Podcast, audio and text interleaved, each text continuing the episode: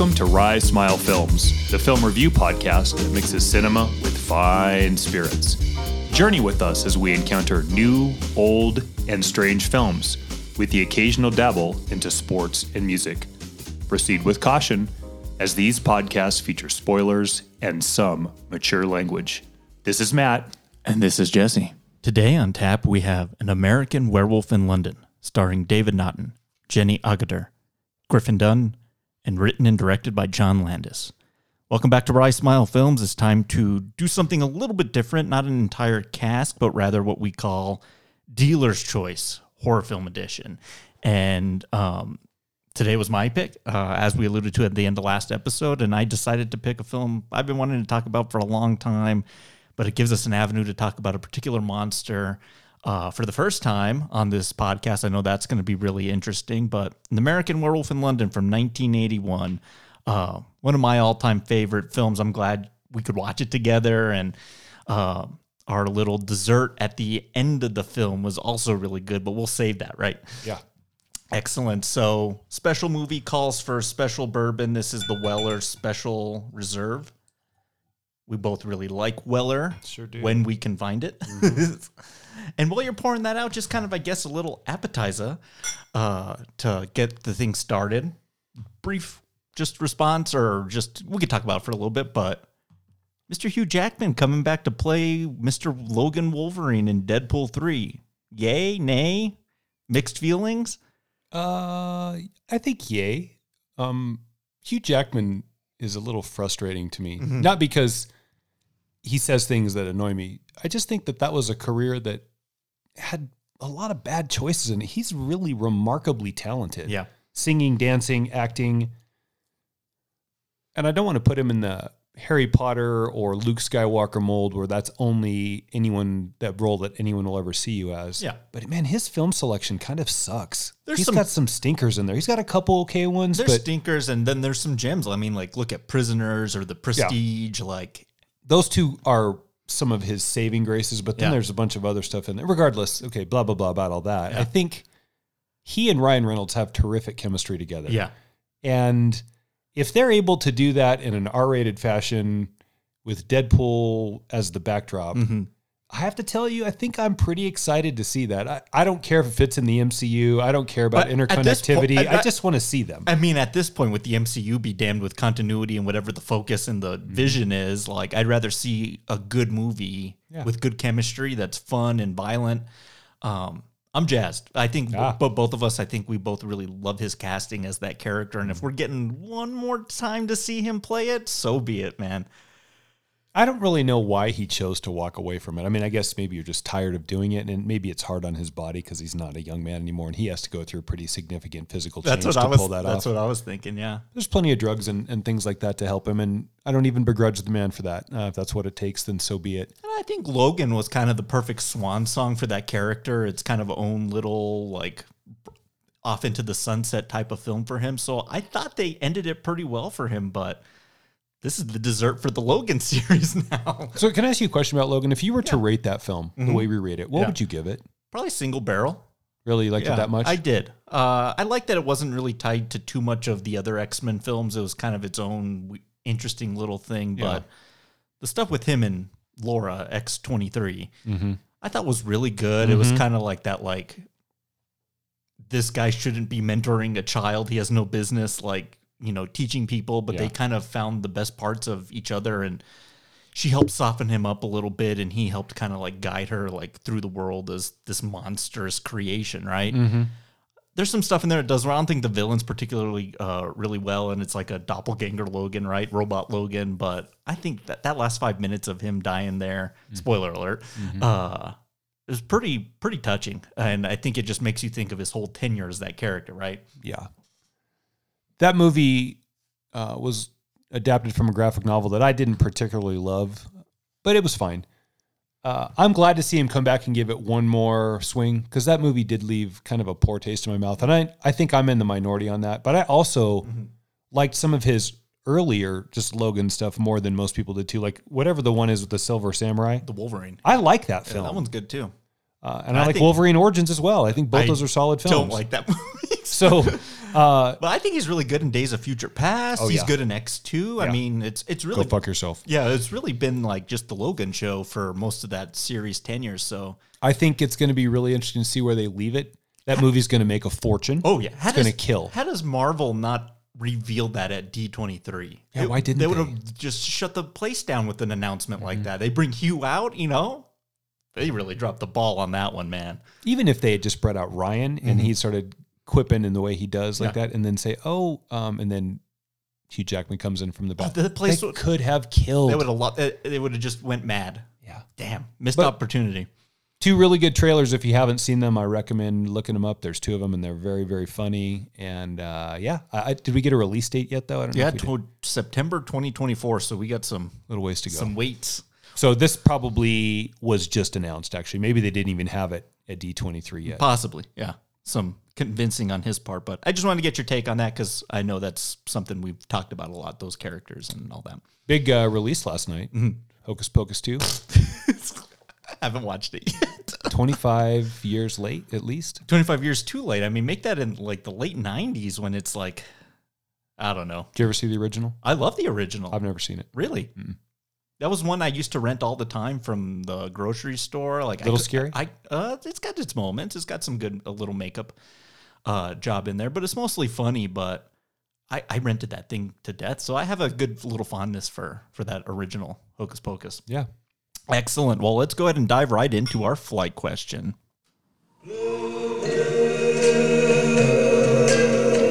You saw me standing alone without a dream in my heart, without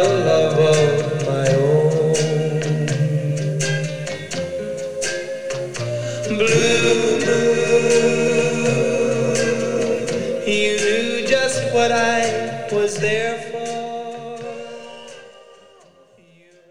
Such appropriate music.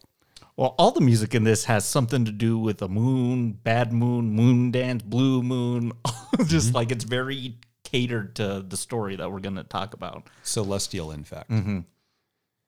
All right. So, inspired by the film today, I gave you a semi casting question mm-hmm. revolving around a new version of the Wolfman. Okay. This might be revisited down the road if the Gosling thing ever picks up a little bit more traction Sure. than what I've been able to not find about it. Yeah. But I supposedly it's happening.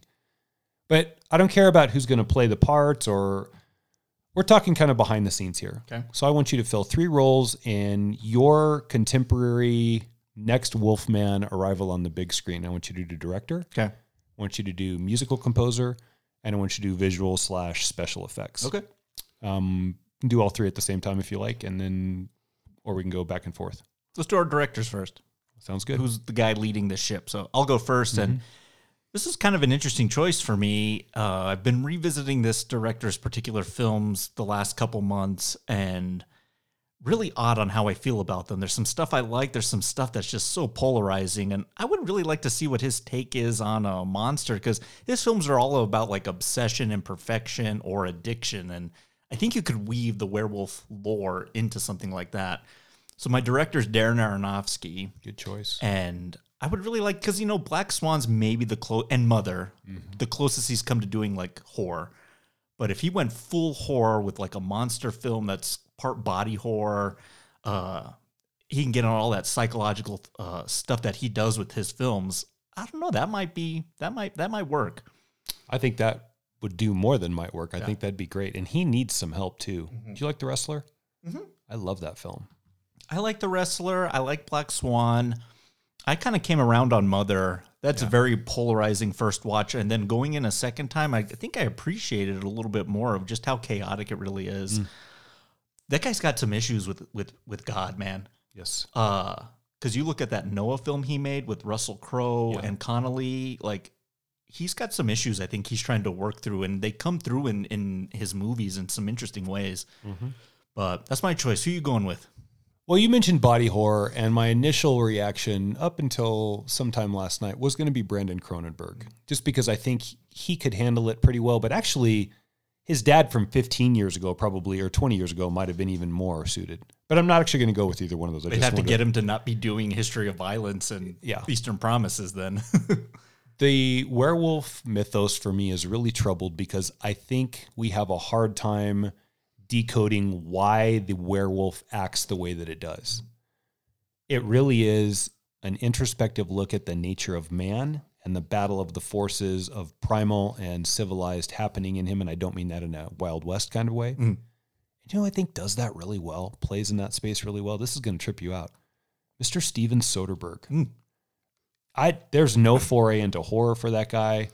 Um, I don't want George Clooney to be in it, but I Probably the closest he came to horror was maybe Contagion. yeah, Yeah, probably.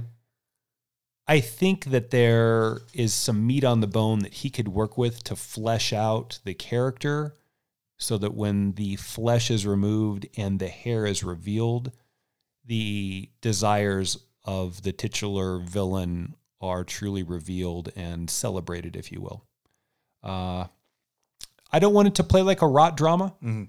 but there are some pieces that usually happen in werewolf films, right? Which include the the, the romance, namely, and it's clearly troubled because nobody believes the guy that he's the werewolf, and then the acceptance of that.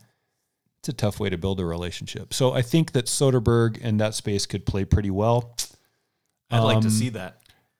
Also mention to Denis Villeneuve, but uh, he comes up all the time because we're both, um, I think, enamored with what he does. He's in a good position right now, right? I had one question for you on this, though. Okay. Did you consider? I know it's not maybe his wheelhouse because it's not so much monsters; it's more uh, ghosts and, and religious stuff. Did Okay. you consider Aster at all? Maybe a little bit. What about I got one more for you then? Yeah. What about Shyamalan? That'd be pretty good. Have you I seen the think that- trailer for his new movie? I haven't yet. Oh man, I'll show it to you after we finish here. It looks. It started. The trailer starts out like, "Oh, that looks pretty interesting," and then at the end of the trailer, it's like, "Yeah, of course he would go there." And just like that movie looks nutty, It's in kind of not a good way. Oh, great. Uh, yeah, he could probably maybe do something pretty interesting with with the werewolf. and he's kind of familiar with horror, Mm-hmm.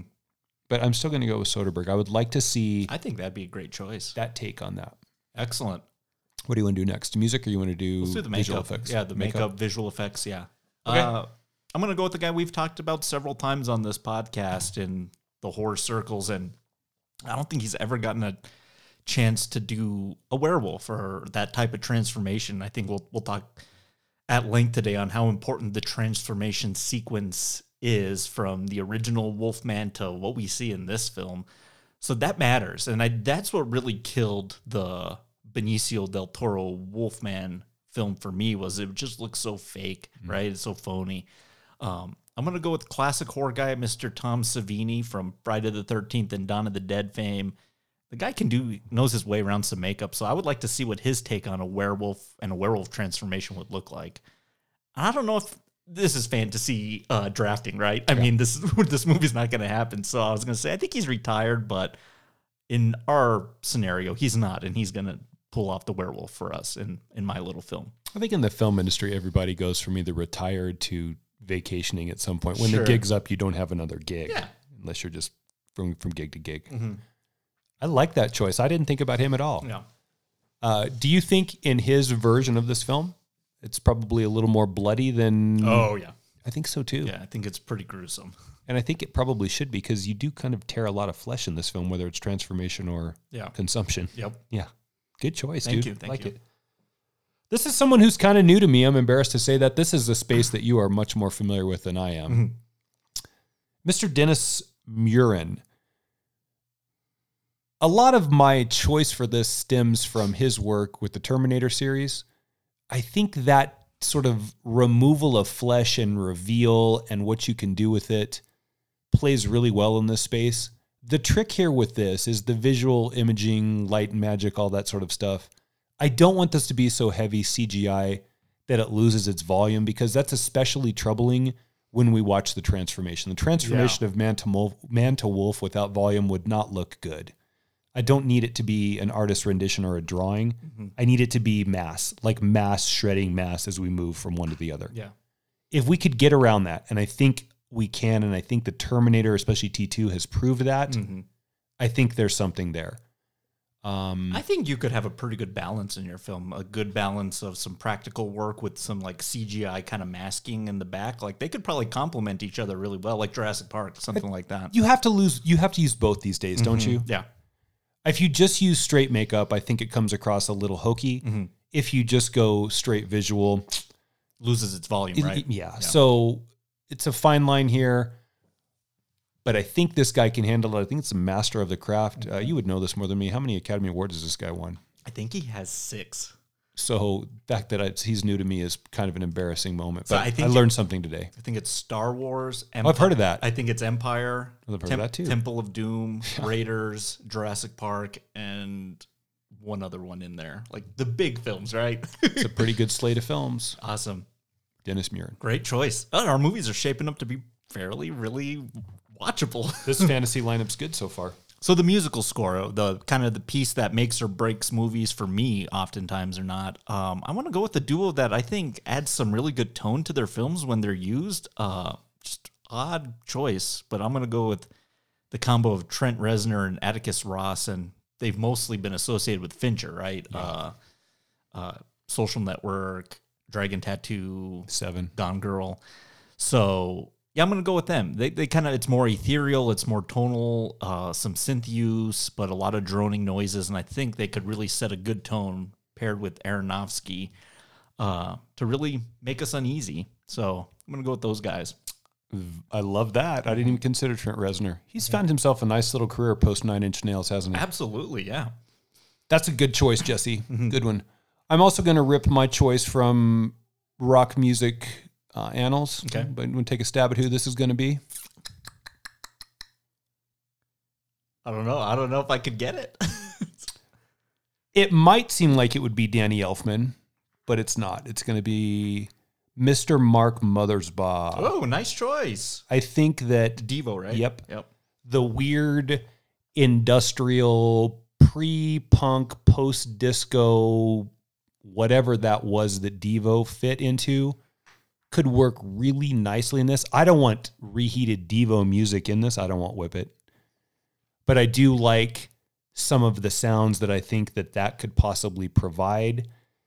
Uh, i think when i see a werewolf transforming on screen and I want in my mind to score that, it should sound sharp and it should sound guttural. For some reason, those two places in my my volume of or my library of sounds or music seems to fit with that. The guttural because of the stomach feeling and the consumption, and the sharp because it kind of lends to tearing. So maybe some strings. Uh, that's not necessarily Mothersbaugh's space, but only because he hasn't done it.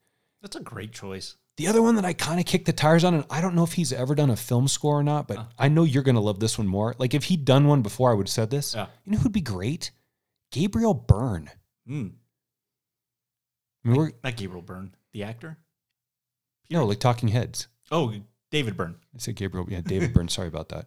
That would be pretty good. I don't know if he's well because I know he's got like a, a new Broadway show that he's doing that's a journey into the mind or something like yeah. that. And he's done he's done some movies. I don't know if he's ever done like Gabriel Byrne, David Byrne. he, David Byrne. What was he has? What did he collaborate? He's col- he's collaborates with like new artists, like on like Mm-hmm. on things. He's very much still active in the music scene. I would listen to that. Yeah, That would be good. Mark Mothersbaugh, uh, most recently, he did Thor Ragnarok soundtrack. Yeah, and I know him most from the Rugrats theme. Do, Mm-hmm. Is that do, him? Do, do, do, do. Yeah, that's him. Yeah, real that? early on, right? Hmm.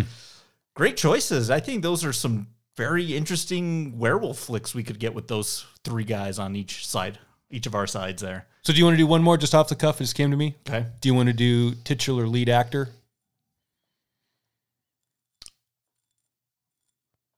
I don't know. I might kind of go unknown, maybe kind of like what this film does. Uh, it might it might be hard to imagine like a clue. That's going to be the trick, right? Someone as prominent as Gosling, are we going to buy him transforming into this werewolf?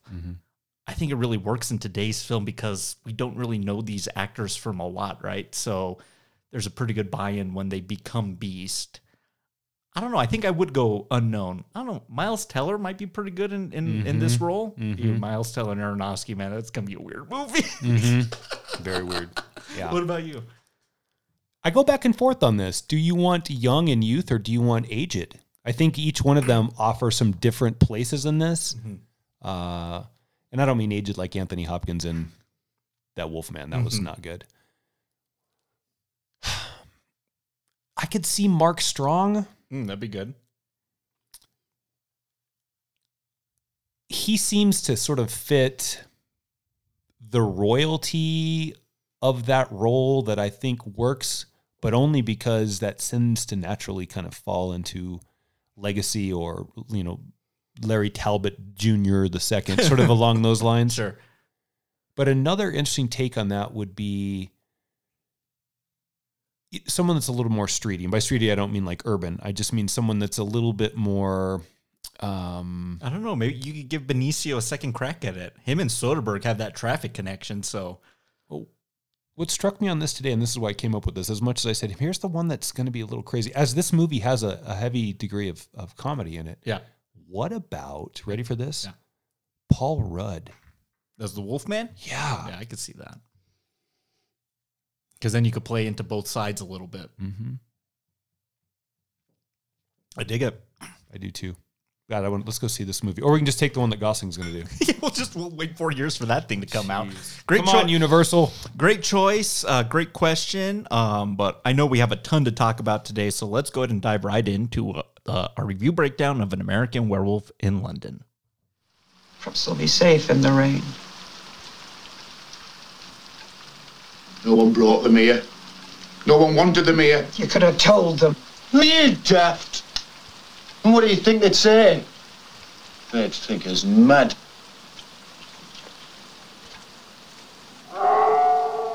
Listen.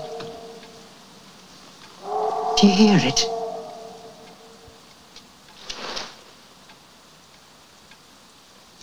We must go to them. I heard nothing.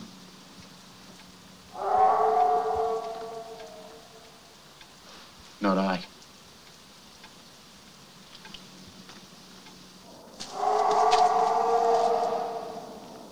Did you hear that? I heard that. What was it? Could be a lot of things. Yeah? A coyote. There aren't any coyotes in England.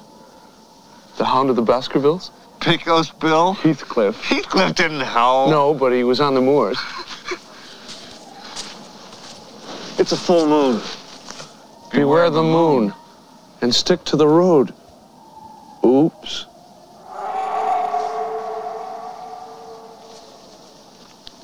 I vote we go back to the slaughtered lamb. Yeah. So before we get to that scene in the slaughtered lamb, can I actually tell you the origins of this film? Mm-hmm. I think this is really cool. Yeah. So John Landis, when he was 18, I think that's his, maybe his first break into the business. He was just a low-level PA production assistant on Kelly's Heroes with Donald Sutherland. Like, is Eastwood in that film? Mm-hmm. And so they're filming in Europe, and him and this other kind of crew member are just kind of trying to get to the next town, and they walked past this gypsy camp that was having a funeral for this guy. And they were burying him feet first and they wrapped him in rosaries and garlic.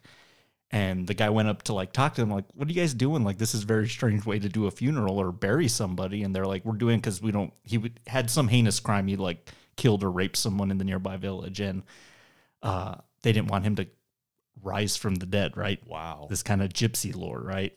So Landis heard that and he was like, wow, what the like going through so much effort to ward off the undead, right? So he was like, what a great idea. What could I use with that vampire, werewolf, zombie? Like, what could I do with that? And he settled on werewolf. And he wrote his first draft of this when he was 18 years old. That's awesome. Yeah. And so this thing just kind of floated around, and he got his big break with a film called Schlock, the Banana Monster, about this kind of like gorilla that's just like kind of hanging out in this like 1950s town. And then no one still wanted to do anything with it. And then, you know, he kind of got his carte blanche, right? I mean, he then does Animal House and Blues Brothers, huge hits. And so then Universal was like, okay, we'll do your little $10 million werewolf film. So Hmm. this thing gestated for about 20, uh, like 12 years. Hmm. But what a cool little origin for this, kind of rooted in its own horror. But man, the guy was young to just even think I could write a screenplay like this. I love those great spec stories like that. Yeah. And they don't sell it or doesn't get optioned or pawned off and on somebody's shelf to never be made. I love that he just hung on to it. Like the Rocky story is a little bit like that also, right? Or they tell you too, like your first screenplay is going to be such Trash. shit that y- it's just like the jumping point to your next one, which will be a lot better. And it probably was, but it didn't mean he didn't rewrite it. No, yeah, he like I think worked on it a lot, and so he met Rick Baker on Schlock in 1971 and told him about his werewolf idea, and so they struck up a friendship hmm. early on. So when it was time in 1980 to sit down and do this, he knew he, he was going to, and Rick Baker was already kind of carving out a little niche for him. His big thing up to that point was he designed and was in the suit of the Jessica Lange, Jeff Bridges, King Kong. Like that was Rick Baker's kind of like big film at, up to that point. Mm-hmm. So I, I love that they just kind of kept in contact. And then when it was time, they were like ready to strike, right? Yeah. So yeah, just the, just the early kind of origins of this story. But the film starts out by kind of disarming us with this nice 1950s melodic version of Blue Moon, these lush landscapes. And then when we meet our first two characters, uh, David, played by David Naughton, and Jack, played by Griffin Dunne, they're in the back of a sheep truck. Like these two characters are lambs for the slaughter before the film even starts, right? So well said. Yes. Yeah, that's like Landis has said that wasn't unintentional. Like that was purposely done. Like these guys are so out of their element. Yeah. Got these two American. I kind of imagine I try to like come up with like a scenario for them. Like maybe they're post grad school grads. Yeah. Three months to like mm-hmm. let's go live life a little bit before we settle into nine to five, right? Ugh. and we're just going to tour Europe and we're going to walk there. We're going to backpack Italy, Rome, like we're going to get through all of it. And it doesn't look pleasant, but I think Landis has a pretty big hurdle to overcome by the time we get to our inciting incident is he's got to make these guys really likable really fast before he does what he's going to do to them. What do you kind of think of the the setup here of our characters? I think there's a trick to be done because the conversations need to revolve around what guys would speak about, mm. which is probably sports and women and music. Yeah. Getting laid, right? Yeah. But it can't be so locker room that it's off putting to us and we just sit back in our seats and eye roll and, oh, he's that guy. yeah. And they, in fact, do have that conversation on the road over what's that gal's name? Um, Jack's, uh, Hang on, let me let me let Whatever me- her name I'll is. remember it. a lot of the conversation revolves around the facial features and the body features of one particular female. Which, Debbie Klein, There I you think, go, yeah. Debbie Klein. That's it. But it's handled in a way that shows the two have quite a camaraderie, a joviality between them. Uh, there's a good sense of humor, but it's not so off-putting that you just lean back and say, "Oh God, this guy!" Like Mm-hmm. dick swinging, testosterone fueled, because they can't be that. Yeah, they're just like two buds, right? Yeah, and, and the question is, if you're going to go backpacking through Europe, most of the places you go, you're probably not going to speak the language of the people that are there. So who you go with is about the only person you have to speak to. Mm-hmm. So it's got to be somebody that you're close and friendly and familiar with. There's a lot of time to talk on these backpack trips. Yeah, And really quickly, we get that these guys are thick, thick, thick as thieves and share a common worldview that is friendly and funny, but not gregarious, mm-hmm. but not so hyper masculine that there's nothing for everybody to kind of latch onto. yeah, And as two males, mm-hmm.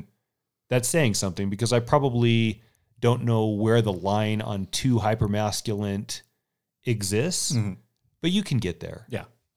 Steve Stifler, right? Yeah, there you go. there you perfect. Yeah. Perfect. Yeah. We don't want Stifler. What's his line in America Pie 2? He's like, My dick is 13 inches around. Do the math. It's mm-hmm. like, mm-hmm. That guy, right? Mm-hmm. So, yeah, you don't want to be too off putting, but we want to make them likable because we're going to A, kill one of them, and then B, put another one through this horrible curse. Yeah. I love this film because it's pretty genius because it's a fish out of water story twofold. Yeah. You have Americans in a foreign land trying to speak the language, learn the the lingo. It's not your place, it's not your home.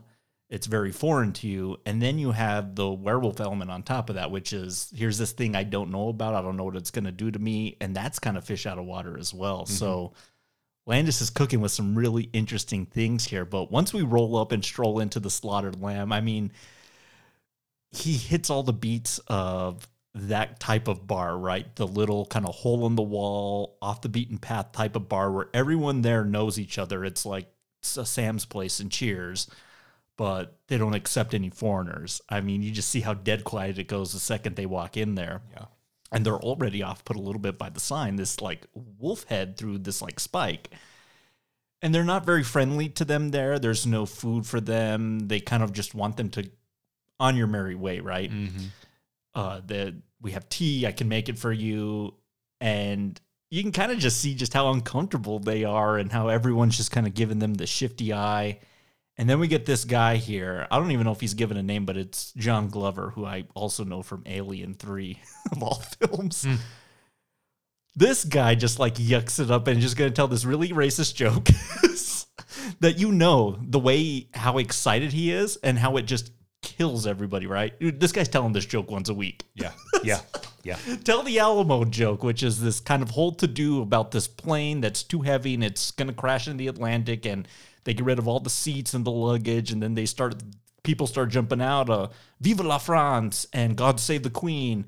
And then the guy from Texas is like, "Remember the Alamo," and then he chucks out the Mexican. I mean, it's just it's it's messed up, but like, it's just all these guys they just eat it up, right? Yeah. they're like laughing for like ten seconds. But then they're they're really troubled by this pentagram on the wall there. You and me stroll up into this slaughtered lamb. Like, what's your feeling of like what these guys are going to? Are you off put by like this weird satanic imagery and how unwelcoming and unhomely this place is? Yeah. But I'm also smart enough to not poke the you know poke the bear. It's about to rain. It's freezing cold, and you're just looking for a place to hang out where it's warm, and you don't have anywhere to go that night. Mm-hmm. So you need to probably open and close this bar Yeah. in reverse order. Close it and then open it the next morning because you're on your own. You're sleeping there on the benches, yeah. Right. And our two characters start to have a discussion underneath or, or behind the townies and their camaraderie over the Alamo joke about, about this pentagram. Mm-hmm. Now, much ado is made about a five pointed star, mm-hmm. which I would say that's pretty much most of the stars that I know, but and they make a big deal about this five pointed star. Mm-hmm. And there is some acknowledgement to werewolf lore. I think the movie's been mentioned a couple times at Do you that like point. that? That like in Yeah. universe that they like reference the Wolfman. Yeah, Yeah. I do like that. Yeah.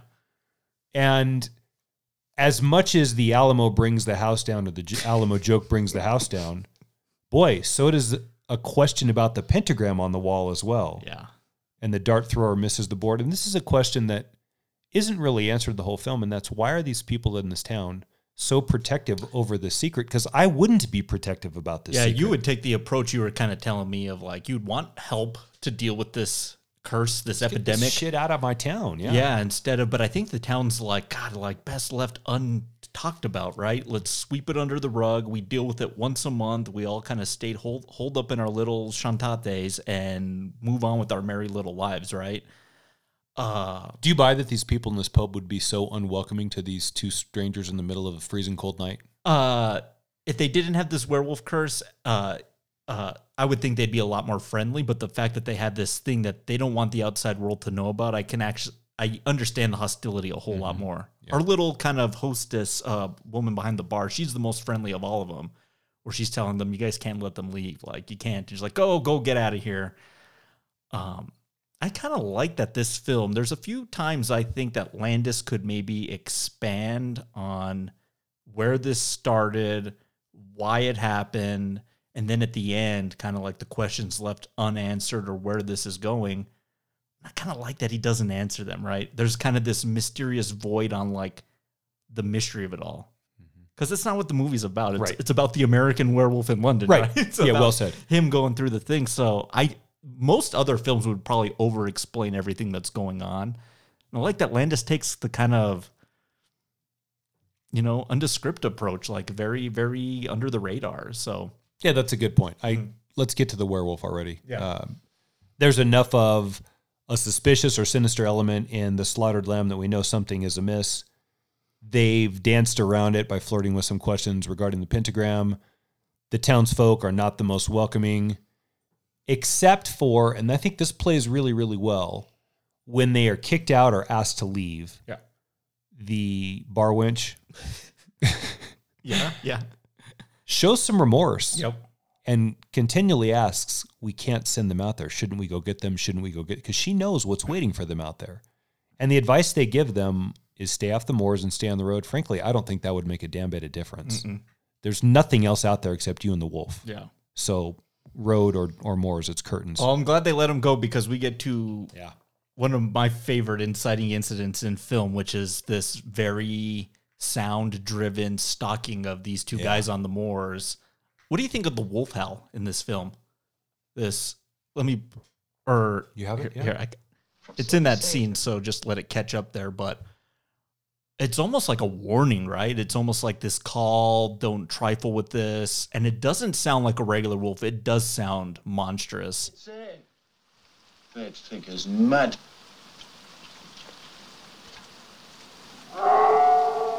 Listen. Do you hear it? guttural. It's pretty good. Mm-hmm. It's a good use of sound, and so when they're they're out on the moors, they hear it. And then I love watching this like with the surround in the back speakers because it like it's like following them from like left to right, so you can kind of see it's doing like a circular pattern, like really stalking its prey, right? Right. And they're trying to joke and like talk about it, and he's like, "Nice doggy," like mm-hmm. as you would in this. They're very just they're just they're so screwed at this point. Like they're lost. It's raining. It's cold. It's disgusting. And here you have this thing just really coming down on them. And I really like that the film, for most of the runtime, they really obscure the werewolf, right? Less is a lot more in what this thing really looks like. Mm-hmm. And when it does happen, I mean, oh God, poor Jack. Dude, this thing tears him up, right? I mean, just like really shreds him to pieces. when David runs too, mm-hmm. that's what probably anybody would mm. do. But what's important is they reel the likability back in with the character because after uh, 50 yards, whatever, he turns around and returns to his buddy because he realizes what he's done. He's just left him there. Yeah. So there's some loyalty there, but it's also an acknowledgement of in this terrible, terrible event that this wolf is devouring your friend. Of course you're going to run. Yeah. Frankly, neither one of those are good options because when he finishes your friend, that dog's going to track you down in a quick uh, second. Yeah. But you've got to go back and at least check on your buddy. So Yeah, you can't go out the coward's way if Right. there's if you still there's a hope to save his life and oh just Jack's dead, man. the villain runs, the hero comes back. yeah. So good job to, for John Landis to recognize that and bring him back because those two do keep the friendship and it's an important role in the rest of the film. Yeah, absolutely. And so the wolf attacks David, but before it can strike the killing blow, the townspeople heroically do come to the rescue and blow this wolf away. And I love the transition of, you know, David kind of looks in this like kind of like weakened haze and he kind of sees this this man there, right, with all the bullet wounds, and he's like, "Oh, that's that's weird." Mm-hmm. and then he he's like asleep for like three weeks, right? Wakes up three weeks later. He's in the London hospital, and we got our all our hospital staff. Jenny Agutter is Nurse Alex Price, and John Woodvine's this doctor who is just like up to here with the medical establishment, right? He's so angry and cantankerous, and we'll talk about some of his outfit choices a little bit later. but yeah, again, fish out of water. Like I, I'm asleep for this long. What the hell's happened? Jack died. They had a funeral for him already. Does my family know about my whereabouts? The embassy's trying. Frank Oz, the embassy, we're trying to get Mr. Kessler. Mr. Kessler, what you trying to calm down, Mr. Kessler? Trying to get some word on like what's happened to their son, right? I mean, there's a lot just like that's happened in that time span. But I really like these hospital scenes. I like what that it, what it's trying to establish is a the lycanthropy, uh, what's going to be happening, the nightmarish visages of what he's dreaming about and thinking about, and then this kind of burgeoning little relationship that he strikes with Nurse Price, right? It all kind of works on on on different different levels here. Do you think? Do you like the addition of this kind of romance element? I mean, these films all have that, right? I do. Yeah. for a guy who's had a terrible, terrible time in his journey in Europe, one of the things that really works out for David is Nurse Price. She's awesome. We talk about that. Talk about hitting a home run. Dude, she's so cute in this movie. Oh Yeah. man, like and then her domestic life, like she's got movie posters. Yep. And this the image of her, the, her wearing his NYU shirt is just like, oh my god, like just just stay here, man. you got it made. You, you have found the perfect girlfriend. Yeah, yeah. And uh, because they're so good together, it I think works twofold. Number one, it makes you root for them as a couple, which we know sooner or later he's going to wolf out, and because she's closest in proximity, you're worried about her a little bit. But second, it also allows you to get into the relationship a little bit, which then dials down the elements of horror that are heightened when he wolfs out later. Mm-hmm. So, kind of made an offhanded comment about the Paul Verhoeven sex scene that's in this oh, film. Oh yeah. It's handled really, really well. Yeah. Shot really nicely, and they look quite lovely together. Look, I'm not a big Van Morrison guy, but I love the use of Moondance in that scene. Yeah. It like really works. I'm with you on the Van Morrison thing either, Yeah. and it does work. You're right. yeah. So as nice as they look together, I think where that really does work is when you see him without her and what he becomes and how horrific that is. Mm-hmm. Because in both cases, Jesse, he's naked. Yeah. One of them's, like I said, lovely or beautiful or whatever you want to call it, and the other one's horrific. Yeah. So there's a Beastly. yeah, Mhm. there's a nice parallelism going on there, and I think it's because of her. You know what's really great about her too, and it reminds me about uh, the Karate Kid actually in Mm. Elizabeth Shue, is that no matter how much this guy screws up or how crazy his babbling is about seeing his dead friend and wanting to turn wolf, she's like still standing by his side, right? I mean, there's like the loyalty with her is like really cool, and that's how Allie is in Karate Kid. You're right. Danny LaRusso's a joke in that movie, and she's just like, I still like you.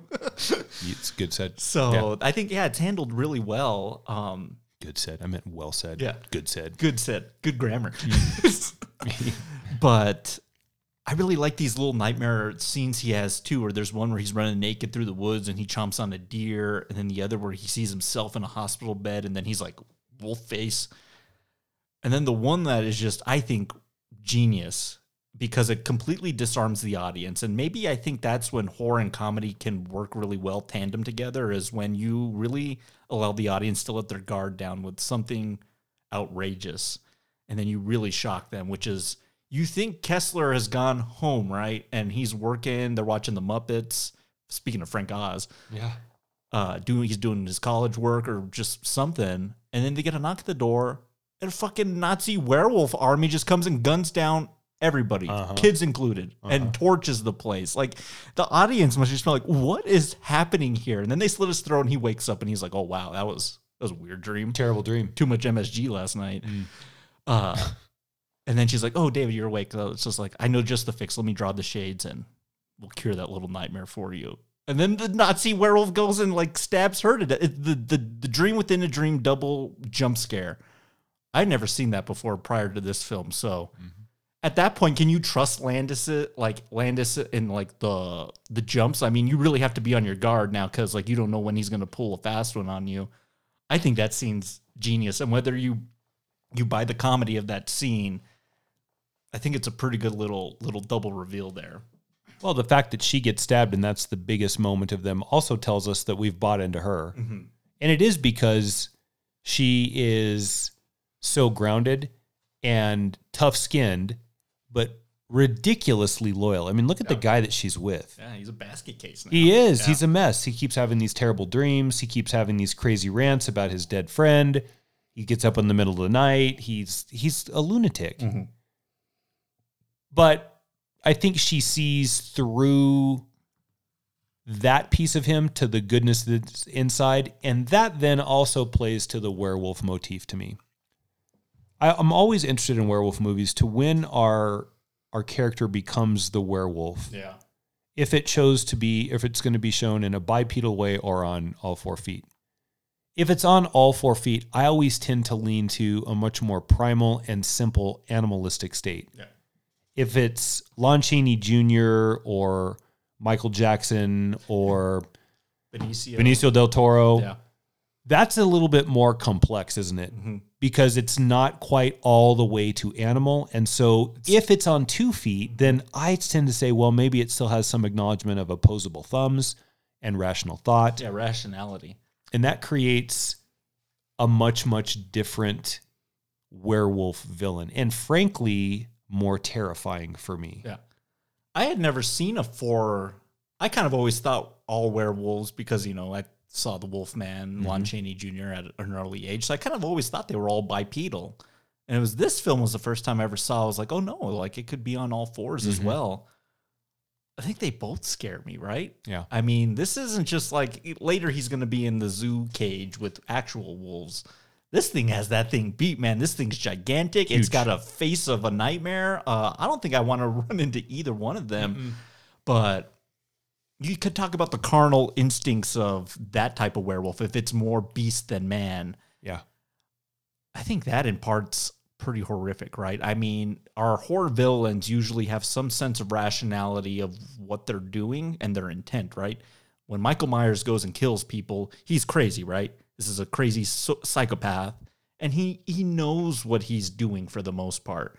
When you wolf out like this version and you wake up and have no memory, that's also horrifying. Of gosh, well, what kind of carnage did I lay at my feet in the last twelve hours, right? uh, I think they they both work for me, and I I like that this particular subset of monster kind of has that uh you know those options, right? You can do a bipedal, you can do a four legged one, and kind of play around with what that means for the audience. You often describe the Hulk and the werewolf as being very similar, right? Yeah. um this would be a good opportunity. I mean like i really like how they portrayed the hulk in the first avengers film right? Very much like a werewolf. Can't be stopped can't be reasoned with. He's destroying the helicarrier right? Uh now the hulk is way too rational right? And degloved Professor Hulk. oh fuck professor hulk Right. It's bad. but I kind of like that animalistic instinct with these characters. And then when Banner wakes up after his, especially in the Ferrigno show, right? Mm-hmm. When he would return to Bill Bixby, be like, yeah, just like you were like fighting a bear a second ago, and just like Yeah. you've been doing the craziest things than when you hulked out. Right. I think it'd be horrifying not to remember, right? Yes. Short term memory loss. Yikes. the complete betrayal of your body mm-hmm. and then with no acknowledgement or recognition or remembrance of what it did with the most extreme consequences slaughtering people and you wake up and you just sort of feel as he said after the first time he comes back from the werewolf side to the human side he feels like a million bucks he feels athletic and strong and hmm. amorous and like a new man Yeah. Like Goldblum after the fly, right? I was going to just say that. Yeah. Yeah, it's very Goldblum esque. The question then is is it because he's released? This is Doc this is Jekyll and Hyde too. Yep. Is it because he's released the savage part that society has made you suppress? Yeah. And so because of that now, because as Anthony Hopkins says so poorly in The Wolfman, let the beast run free, the beast will have his day, all that nonsense. How disappointing is that movie to you? Wildly. Oh man. That's the most disappointing Academy Award winning film ever, Jesse. Because Baker won again, right? Yes. Jeez, yeah. I remember sitting there wanting to love that film, and I was just like, man, I can't like all the shit this thing's turning into. Trash. Ah, that should have been a winner, right? So you, you let this thing out and you exercise those repressed urges Yeah. and No, that's good. feel better. Yep.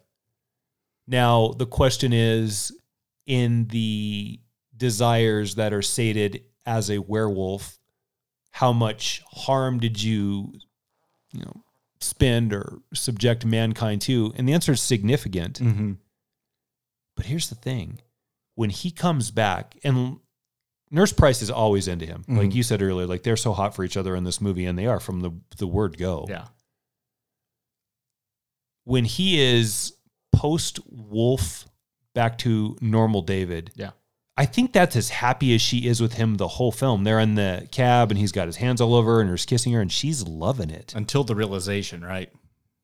That's also troubling because I like this guy anyway, but I really like this big ball of energy guy now. Mm-hmm. But the reason he's this big ball of energy is I don't know why until I actually see him as a werewolf. And it plays into her really, really importantly. And I've come to this conclusion about this film. Okay. The reason that this is arguably the greatest werewolf film that's ever been made, you can argue with the Wolfman, the original. It's because of her. Yeah. As great as Lon Chaney Jr. is, and as good as Gwen Conliffe is, Yeah. I think Chaney Jr. is a better Wolfman than David is as Wolfman, but she's a better love interest than Gwen Conliffe is. Yeah. She's such a solid sounding board Mm-hmm. and steady, rock solid, smart. And that part, which we're going to get to, the alias, I don't want to get to it yet, but we'll get to it. That says so much about her. Mm-hmm. Um, Yeah, she's a good anchor to this film. Like really kind of keeping one foot in like this realism of human emotions, right? a terrific foil. I mean, matter of fact, when he comes back from the wolf side, Yeah. he says, "Can't we go back to your apartment and just have a quickie?" And you can see her kind of like, "Yeah, yeah, why don't we?" Yeah, let's do it. I mean, she like divulges her whole uh, partner history to him. Yeah. like all cards on the table, right? yeah. Yeah, no, I- she really works in this thing. But let's talk about something we really like this in films. Let's talk about the rules, Matt. Hmm. David! What? Now, I'm really sorry to be upsetting you, but I have to warn you. Warn me?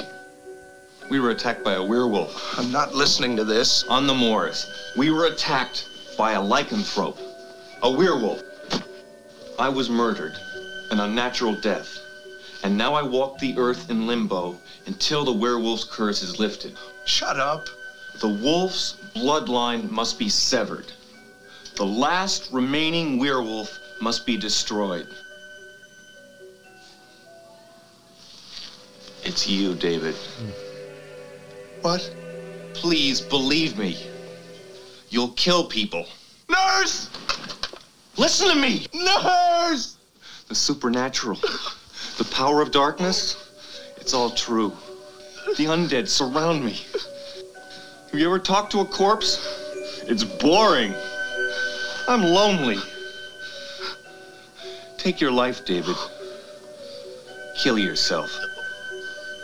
Before you kill others. Please don't cry.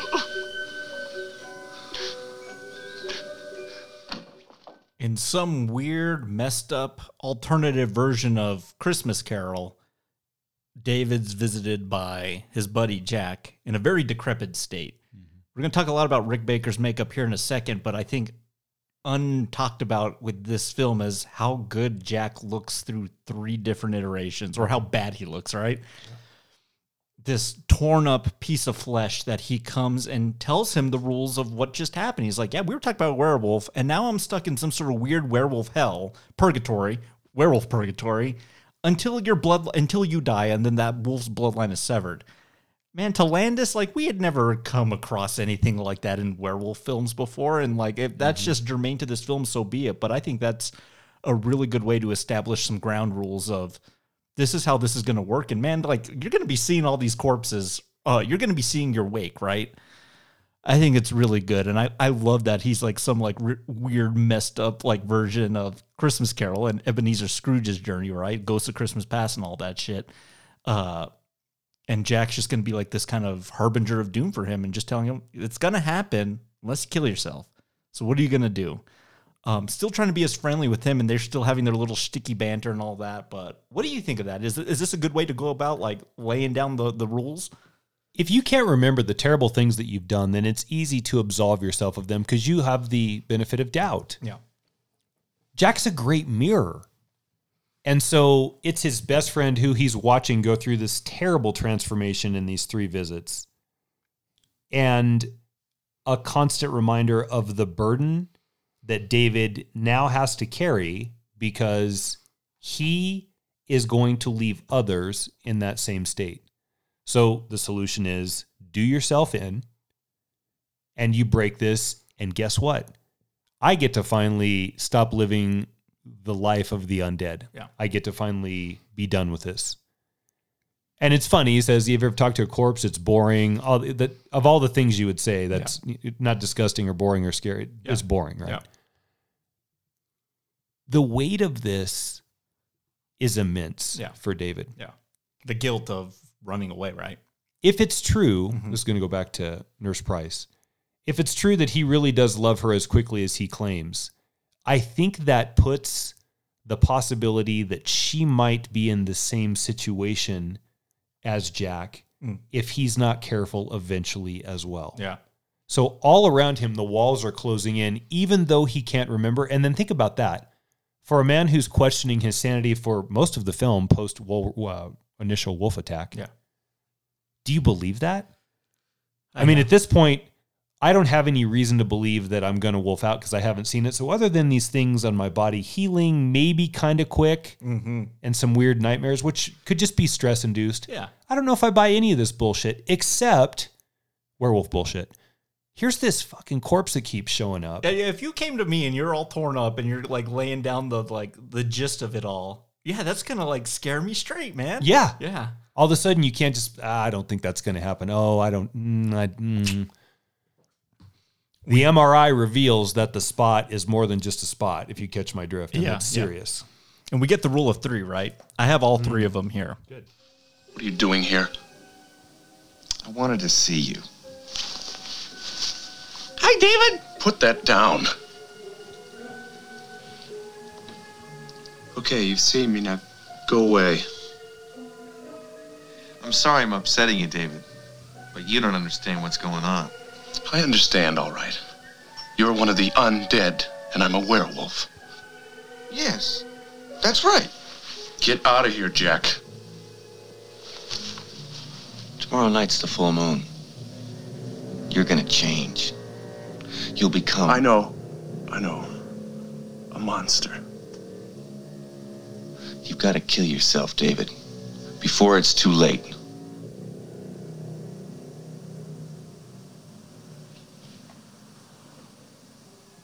Are you really dead, Jack?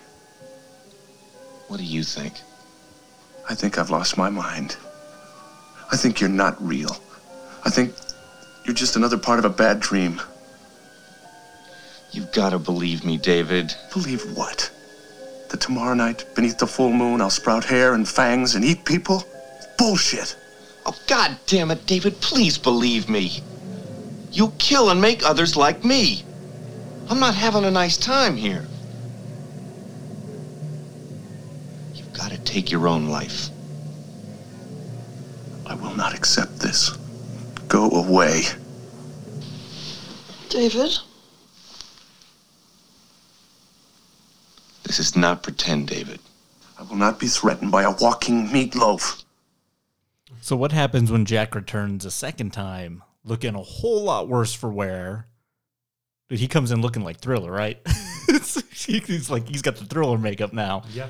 And I love the little detail. I just like love how omnipresent this like ghoul, ghost, werewolf purgatory is. But like, Jack opens up the bedroom door and takes a little peek in, and he's like, "Good for." He's almost like, "Good for you, David." Right? It's so silly. Look what you've scored, buddy. Good Yeah, job. He's just like so aware of the world that he's walking in this weird limbo state and just totally deteriorating as time goes on. I mean, he's just going to be a skeleton pretty soon. But yeah, the other harbinger of doom. Tomorrow night's the full moon. If you don't do it now, you'll see. And I'll, I'll I've told you so. So right. Mm-hmm. It's really good. I just like the makeup's really good here. But yeah, I love that we're getting it again to just really remind us. Yeah, like we're in for it. It's coming up, and like, are you better be ready for it. Um, so then you know, Nurse Price has to work the graveyard shift. She's going to leave David alone, and he's just like, "Yeah, let me occupy myself." And I love this little sequence again to another song for a band I know you don't love, but I love its use here, which is "Bad Moon Rising" by CCR. And There's some of their stuff that I love, love. Yeah. But yeah. Okay, keep I on. Yes. kind of overplayed, right? Yes. Much like Van Halen, as we discussed a few times Band- ago. a band I don't love. I know. Yeah. It's just they just play those hits too much, and there's some better, deeper cuts. But this little montage of him trying to occupy time before the night, right? yeah. Dude, David, when I have a day off, this is what I do because you look forward to a day off for so long that you don't know what to do with your time once you have it. Do I sit and read a book? Do I watch? So true. Do I watch a suck? movie? It does. Like you have all these things. You have all these video games to play, all these books to read, all these films to watch, and I'm just like just like walking around the house. Binging Who Killed Sara. Yeah, something like that. I just like just different things that. Yeah, just like yeah, maybe I'll go do this. Maybe I'll go do that. Yeah. Maybe I'll go outside for a bit, and then essentially do what David does here. So it's like you can kind of see the unease in him. Maybe I'll take a nap. Maybe I'll eat something out of the fridge, but I'm not hungry. I'm not tired. Let me just wait around. I'll read this book, I guess. And we're going to get the moment here in a second. Can I say something about that? Yeah. Okay. I think you're onto something here. Yeah. If when the man goes through the lycanthropic process and becomes wolf, the wolf needs to exist in a pack. Yeah. That's a pack animal.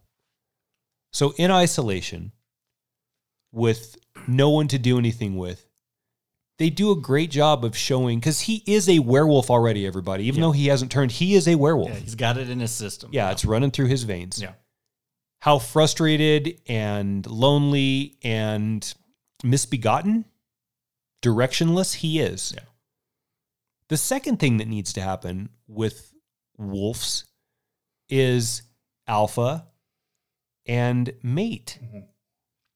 So Nurse Price fills two very important roles for him. Number one, it starts to present the opportunity for mate and later on possibly pack. Mm-hmm. But even if it's not sexual, then it's the companionship that wolves need. So the frustration that he's going through, mm-hmm. I think plays really, really well because, like you said, we've all been there. And those days off, I end up making it to the gym and maybe I run an errand and it's three o'clock already and I'm just waiting for my wife to get home because I miss her. Yeah. Man, he doesn't even make it to the gym. yeah. He's so lost. He wanders outside. He freezes. He tries to read Connecticut Arthur, Connecticut um, Yankee. Yankee and King Arthur's Court. Tries to watch some television show that's dart throwing. Oh my God! Yeah, just like uh, Naughty Sarah, Naughty Nina, or whatever it's- uh, confessions, right? Yeah, taxi cab confessions. Jesus Christ! Just trash. Yeah, And that plays so well because Mm-hmm. one of the things that the werewolf struggles from is when it be when man becomes the wolf, you have to follow what the wolf does, and that's consume, that's run in a pack, and that's reproduce, and probably protect your territory. yeah, And most of the time, what it just devolves into is consumption. Mm-hmm. I, I'm not saying I want to watch some werewolf mating with like I, I'm not getting into that either. That's Yeah. not what. I, but that's the howling. okay, it is the howling. yeah, That's a movie that I'm going to pick later. yeah. I'm just kidding. It's not. I do. I Um, do have a soft spot for that movie too. It's totally different than this this beast. I'm going to give you a piece of my mind. Yeah, So all of that stuff that you just set up with the boredom of the singularity of day. Think about how compounded that is because we're not wolves, Jesse. We're humans. yeah, But he is wolf. yeah. And what we're doing, and I don't know if Landis knew this or it just worked out by luck. I'd like to give him credit and say that he knew this. Yeah, It's creating a better fleshed out character yeah, that makes more sense when it becomes the wolf. yeah. And he's really baiting the audience at this point. He's really disarming them with this kind of doom doom doom doom doom doom doom Yeah. with this kind of upbeat song and this kind of like rigmarole of I'm still not hungry. Like he's really kind of preparing us for what we're about to dive into, uh, which is the transformation. Um, I'm gonna play a little clip of the audio, but I do have to say, of I had a time machine and I could go back. There's a couple film moments I would like to see just to see how audiences responded to uh, the chest burster, uh, the opening scene of Jaws, uh, Luke, I am your father, and then I would like to be in the audience for this because prior to 81 and what Rick Baker and Landis are about to do with this scene, I don't think anyone had ever seen anything like this. So let me play the clip. Jesus Christ! Without a team. What? God! Fire! Without a oh, oh, I'm burning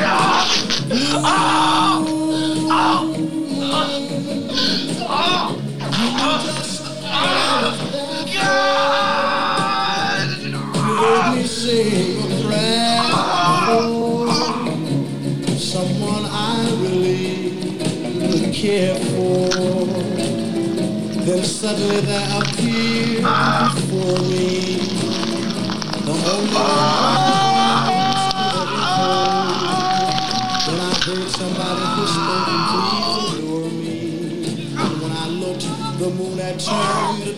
Help me!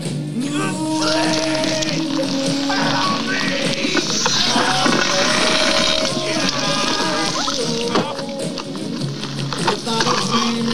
Help me! I didn't mean to call you meatloaf, Jack!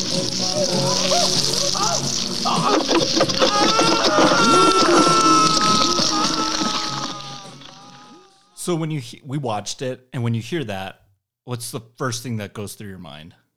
Terrible, terrible pain. Yeah, That's your body ripping, your bones breaking. your body forming a new body, right? What happens? Yeah, it's one thing to have some hair grow out of you. It's another thing when your face becomes misshapen to that of a dog. Yeah. How does it go back? Yeah, yeah, Right? Yeah. I think that was that was Landis's and Rick Baker's goal from the onset was like we want to do a transformation and we want to sh- actually physically show as much of it as we can, but we want to do it in like harsh lighting. Like we want to see it. Mm-hmm. Back in the day with Jack Pierce's makeup with Lon Chaney Jr. and the original Wolfman, I mean, they had to do that time lapse dissolve, right? Where Lon Chaney Jr. had to sit in that chair for like eight hours, right? And then Baker or uh, Jack Pierce would come and put a little bit more hair on the foot and the this and that, and he just has to stay still. So there's not a lot of fluidity with that type of transformation. And so as he and I love I, I, again, I love it too for its own different aesthetic, but that was what stuck out to me was just like, gosh, this like it would be painful, right? Becoming another visage, a, a wolf specifically in this film, yeah, it's gonna hurt. Yeah.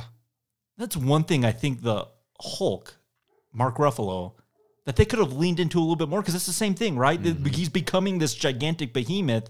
That's gonna suck, right? Yeah.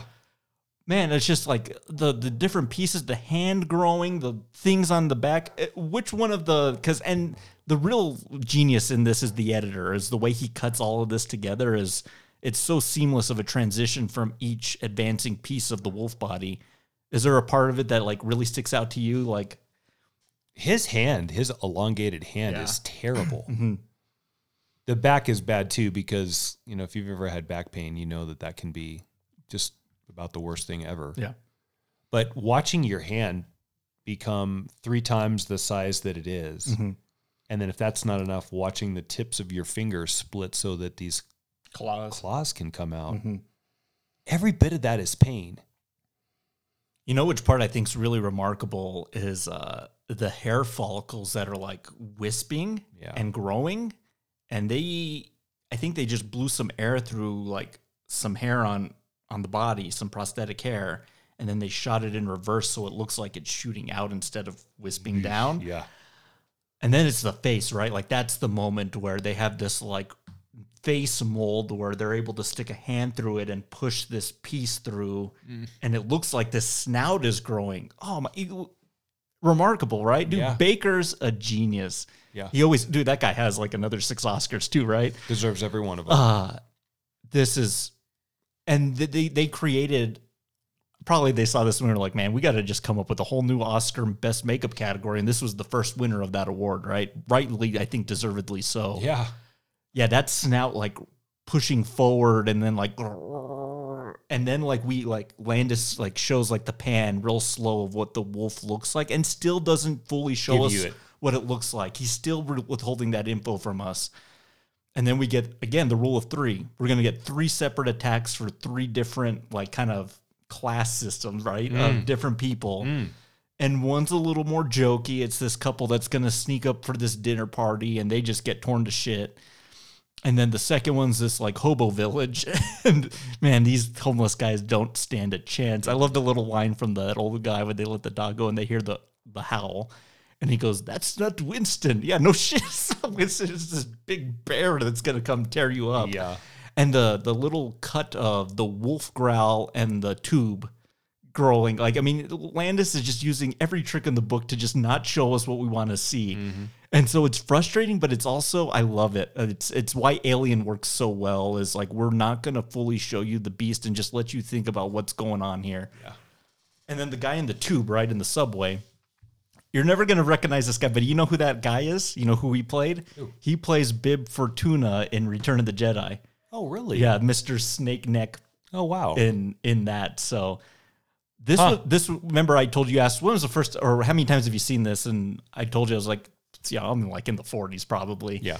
Uh, but the first time I saw it was like eight or nine on Sci-Fi Channel. I caught it like in the middle, and this was the scene that stuck out to me was this guy getting chased first person POV through the the subway system here, and that above shot of him on the escalator with a busted face, right? And then the wolf like kind of slowly starts walking towards him, and you get it for like a second, and then he cuts away to POV, right?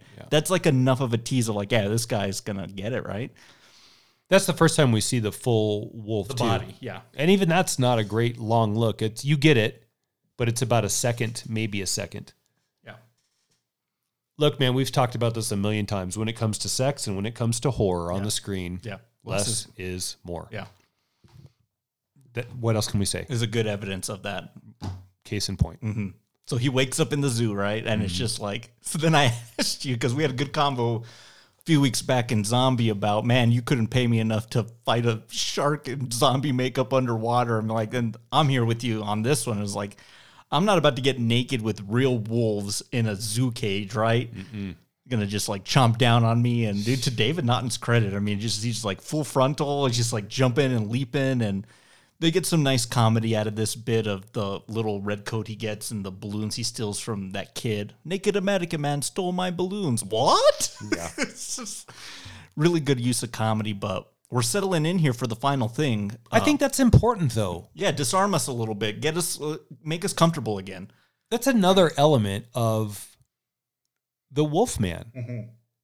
Now, the Wolfman movie with Del Toro and Hopkins actually handles this pretty well because when he wakes up, he's covered in blood. Yeah. But in this particular case, if you've stripped down, which is what he does before he wolfs out in Nurse Price's apartment, you return to that normal state.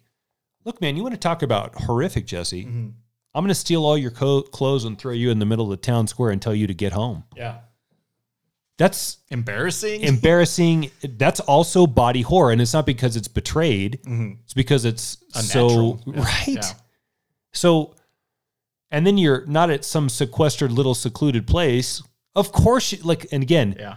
if you were a werewolf, where would you go to seek solitude or camaraderie? With a den of wolves. Yeah. It's perfect. Yeah. He could wake up with the chimps. Those wolves are probably like, oh my god, what the hell is this thing? Exactly. Can you just imagine that gigantic thing strolling in there at the end of the night? we know who's the leader of this pack. Oh, there you go. Yeah. Alpha male. So he wakes up, like how the wolves look at him, like, man, what happened? You're ruined. You're so good looking a little while ago. But and and to David Naughton's credit, Mm-hmm. this is what, 82? One. Dude, we've got a lot of full frontal here. Yeah. So A lot of side penis and everything, just like jumping some pubes, man. to John Landis's credit, if you're gonna go, do go. it. Yeah, do it. Do Yeah, it. Yeah. uh, because that is something that is a very unfortunate Mm-hmm. consequence to the Wolfman. Now, your body's to hurt. I don't believe your face would go back to normal. You can only tear flesh so many times, but you have to get David Naughton back to looking like David. So I get that. Yeah. But and the Hulk does this fairly well too, Mm-hmm. comedically in the first the first film. Also, can you have? Do I have some clothes? Do you have something I can wear? Yeah. Yeah, him get, awesome. him getting back to the apartment is pretty is pretty great. It's just like I'm gonna wear this dress. I don't care if people look at me weird. Again, the fish out of water. Everyone looking you at you as a foreigner because of how weird you're looking as an American, right? So I have to tell you a story. One night, me and a couple of my friends decided we were going to go pool jumping. Okay. It was in the fall, so it wasn't even particularly warm, but we found this what seemed to be rather sleepy apartment complex and we hopped the fence, and Okay. jumped in the back and thought it was time to Strip and swimming. jump. Strip and jump. sure enough. Yeah. And no sooner did we hit the water than all of the courtyard lights came on and that old lady, what are you doing in the pool? So my buddy jumps out because he was going to hightail it. And she said, he doesn't have his clothes on. and no sooner did it was right out of a movie. It's like light, light, light, light, Oh, light, light, light. And And it's just, like it's like uh, National Lampoon's Vacation. exactly. Swimming Christie Brinkley. It is like that. So he grabbed his pants and he hauled ass, and me and my other buddy were a little slower to get out of the water just because at least in the water I was sort of covered. Yeah. But you have to get out. Yeah. And you have to get out pretty soon because security's coming. And ultimately you just You just go. got to show the world what God gave you. Yeah. And I mean, it's my own fault, and it was just a stupid Yeah. thing that you know you do because you're young, I guess. But could you imagine if that was every single month And here's the thing about it. I mean, at the pool, I knew where my clothes were. They were just over there by the diving board or whatever, the the ladder. I just had to pick them up and you wake up with nothing. Yeah. Nothing. The only advantage is this kind of renewed vigor that he has, right? Thank God for something. This animal ferocity. Yeah. He just he just wants the quickies 24/7. If you run through the town naked, you're probably getting arrested. Yeah.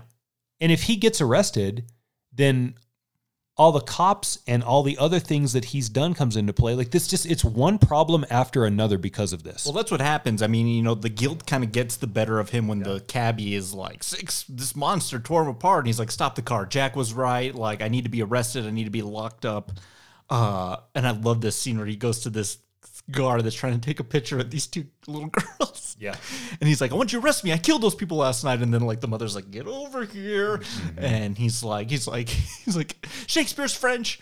Winston Churchill was full of shit. He's just like trying to like slay all the British lingo that he knows, right? And to get arrested. And this guy just like, yeah, you're not really doing anything for me to arrest you. Um, and this is when he says, I love you, Alex. And it's like, and it's because I love you. It's just like, you just got to stay as far away from me as possible because I don't want to hurt you. And he just takes off. He just runs runs away. So I think it's really good. And then the phone call home uh, has always been a particularly interesting ste- scene for me too, because that's like calling home. I was want to make peace with my loved ones. And what happens is mom and dad are out. Max is playing in the back, and he only gets to talk to his 10 year old little sister, right? And he's got to kind of lay it all out of like, tell mom and dad I love them.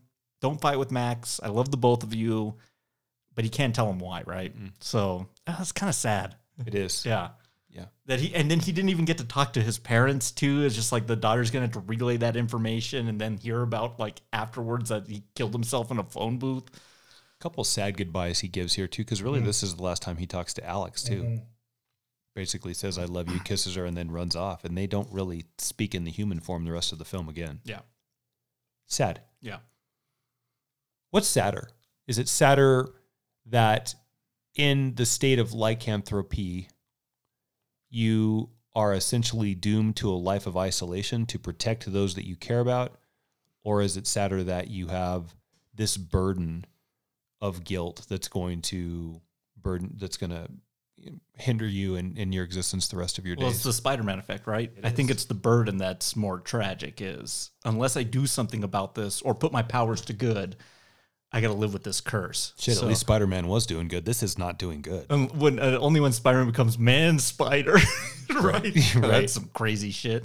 Uh, no, I like this. This has to be the reversal recognition of the film. This is actually, I think, a really good screenplay Mhm. uh, because this is the hero realizing I need to do something about this. Right? Yep. All this up to this, all of Jack's warnings and all his activity, he's kind of just like, yeah, whatever. Uh, but now he's like, I really need to do something about this before it's too late. And then where do we do it? In a porno theater. See you next Wednesday. Uh, okay, let me play this now. Jack number three. I want you to meet some people. David Kessler, this is Gerald Bringsley. Gerald's the man you murdered on the subway. We thought it best for you not to see him, as he's a fresh kill and still pretty messy. Yes. I do look most unpleasant. Why are you doing this to me? This isn't Mr. Goodman's idea. He's your good friend, whereas I am a victim of your carnivorous lunar activities. Mr. Bringsley, I'm sorry. I have absolutely no idea what to say to you. You've left my wife a widow, and my children fatherless. And I understand I am to walk the earth in limbo, one of the living dead, until the wolf's bloodline is severed and the curse lifted. You must die, David Kessler. Hmm.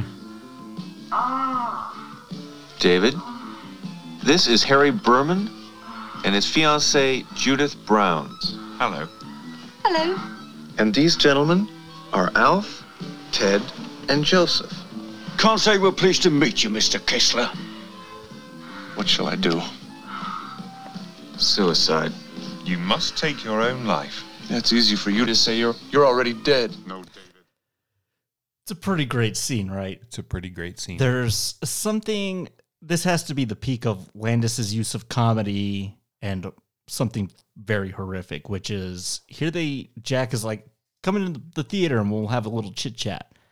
And so they're sitting here watching this porno, and it's the worst porno that's ever been made. See you next Wednesday. And I love this scene. It's like this guy comes in, he's like, "I told you not to be doing any of this bef- anymore. I don't even know you. I've never seen you before in my life. Oh, get on with it." And just Shirtless and leaves and doesn't join in and make a threesome. What the hell kind of porno is this? But they this? just continue. Like, Right, I know. Like that wasn't like the weirdest thing that it like it ever happened. Right. And I love David Naughton leans over and is like, "Good movie."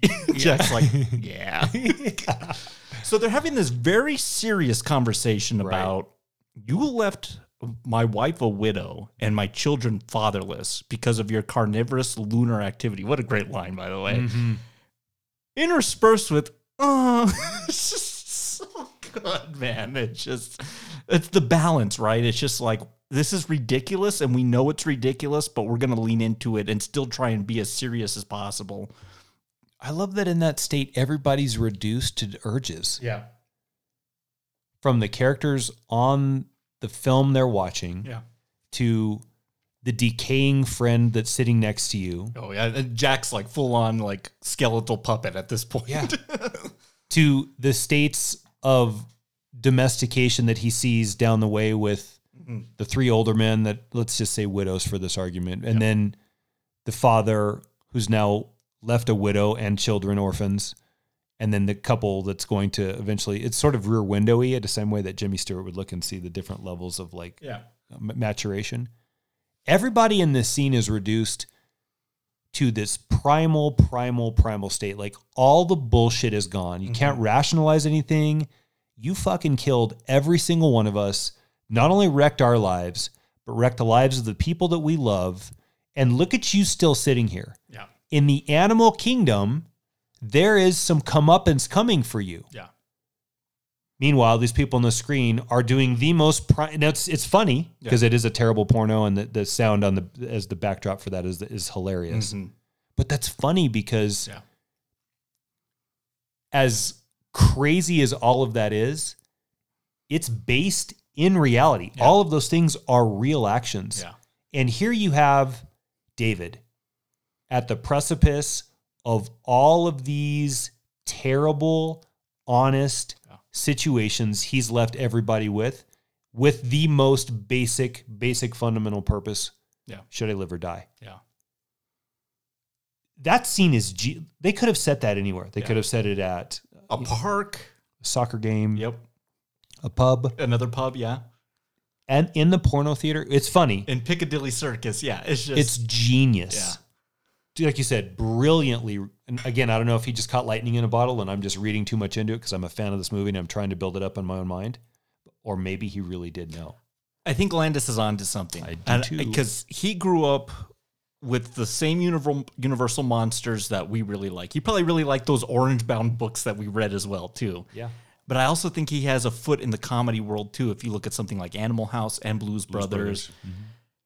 I think he kind of knows maybe better than anybody, maybe Sam Raimi included, of how to toy that line. Like we're on a tightrope, right? And if we stumble too far, we're we're we're we're dying, we're crash into the earth, right? And he's able to balance this thing with really intricate, uh, dramatic moments of people laying out like, you know, you got to die because you've left all this carnage in your wake, and then yeah, the, the sounds of this horrible porno over here.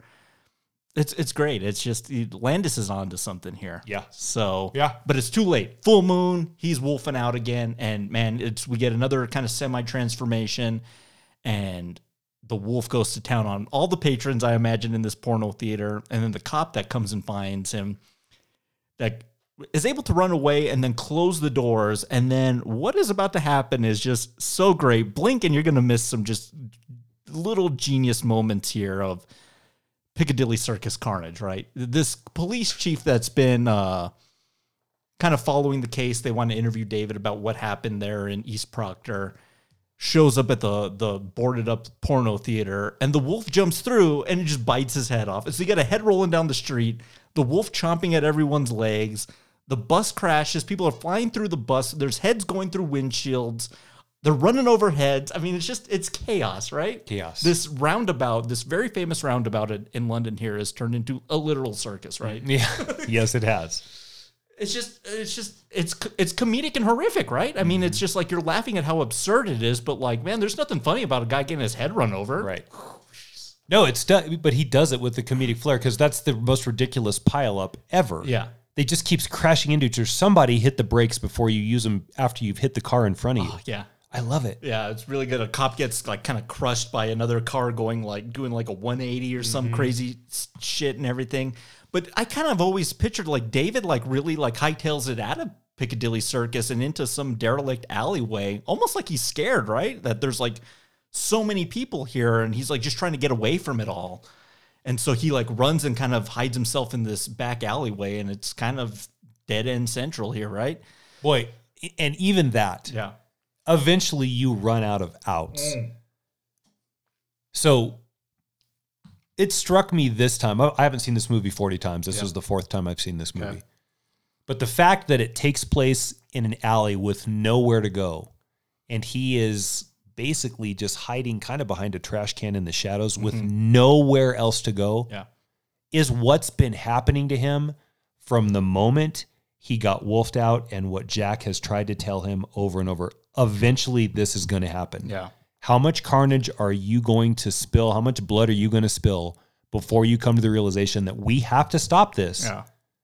Otherwise, it's just going to keep going. He's painted himself into a corner, A literal corner. in the film. Yeah. That's great. This is the one time in screenwriting where you write yourself into a corner and it's kind of okay, right? Yeah. and you know what? Then I don't have to mess around with some silly ass ending. You know where this is going. Well, yeah, the, the the the wolf fight between Benicio and Anthony Hopkins, dude. What is Kick him into the fire and he blows up like a stick of dynamite. Do you like Teen Wolf with? My? I do, J. actually. Fox? I do. I, I could use a little wolf. Well, he's not full wolf at the end basketball scene because he reverts back to Scott, right? So, like, Right. even though like that's a great ending to that movie, um, but Alex shows up, right? And this is like maybe I can come through to him. Like they're gonna shoot you down, David, unless you can. I can talk you down. But she's trying to talk down a beast, right? But there's that one moment where, like, when she says "I love you," and Rick Baker had to make a whole separate wolf head that, in like, realize that action, right? Because you see the nose go down and the eyes wide.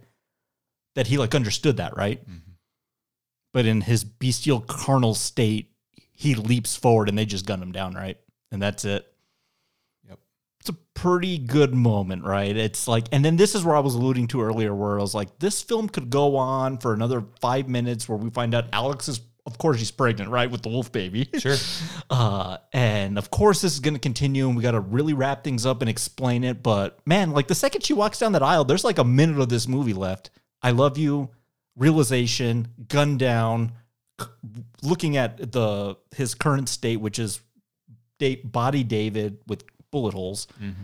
Then we cut to Black Man to, to the Marcel's Blue Moon, the upbeat version, right? Yep.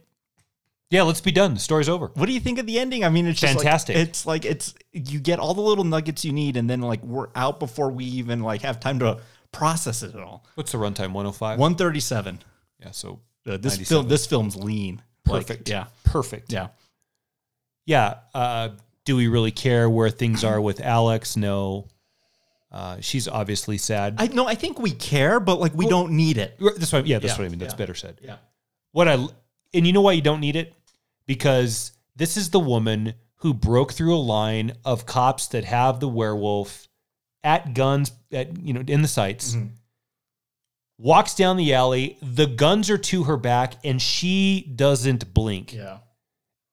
I would suspect if I cared more about Alex's story going further, she's going to be just fine. And frankly, I'm sort of surprised she was single anyway. Yeah. Because Yeah, that's yeah. an awesome chick. Yeah. But everything about Alex in that scene is exactly what we've seen Alex the whole way. Yeah. Very consistent. She's just lucky those Keystone cops didn't blast her when they fired those bullets they're at the good sh- werewolf. good shot, right? Thank God. And Landis does something I wish more horror films would do because I just I love this little coup de grace at the end of the film, which is he ends the film and then we go to bum ba ba bum bum ba bum ba day day day blue moon. It's just like so jovial and happy when we just saw something so horrific. Like I wish more horror films would end with this like really throw the audience for a loophole. Like if like I'm trying to think of a good example, but if like Midsommar ended with like the, just like some sort of jovial song, right? I mean, it's just like tonally Couldn't get it right by the Climax Blues Band. yeah, something like that, or like uh, what's the song they use it in Dumb and Dumber? The Flower Girl. I saw the Flower Girl. Oh, yeah. Do, do, do, do, do. Like if it ended like that and you disarm them and just like now you have time to breathe and relax. Yeah. I think that's like very unutilized in horror because usually they go to the credits and they play creepy music and you're just still like, Ooh, what's that? it's like That's true.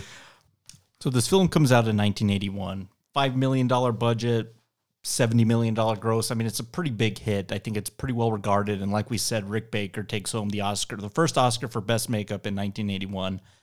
Uh, and yeah, I mean, it's it's it's a very lean film, uh, but I think it's a staple of this little subgenre of horror. Um, we'll talk a little bit about it. Its its placement a, a little bit here, but do you have anything else to to add to it or? No, I think uh, everything I wanted to cover we've hit pretty well. Yeah, no, I'm good. I think I think it's good. Excellent. What was your favorite tasting note, or we've been doing favorite kill of American Werewolf in London? I think the beginning when they're on the moors and the sound is just chasing them. I know it's going to happen. I've seen this movie plenty of times, but I was I was uh, irritated, not irritated. I was anxious for them. It's it does a really good job of chasing them and audience also the audience. yeah.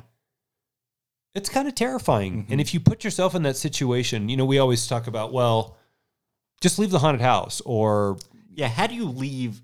You're lost, middle of nowhere. an open field. Like you're kind of at a disadvantage. yeah, Again, the sheep at the slaughter, right? There's no cover anywhere. Yeah. You can't outrun this thing. It sees better than you. You've you have no shot. yeah. It's terrifying. It's a great opening. The, the, the inciting incident of this film is awesome. I mean, that happens, I think, at minute 13 when Jack is devoured. Like, awesome. like we just like we get to it right away. Yeah.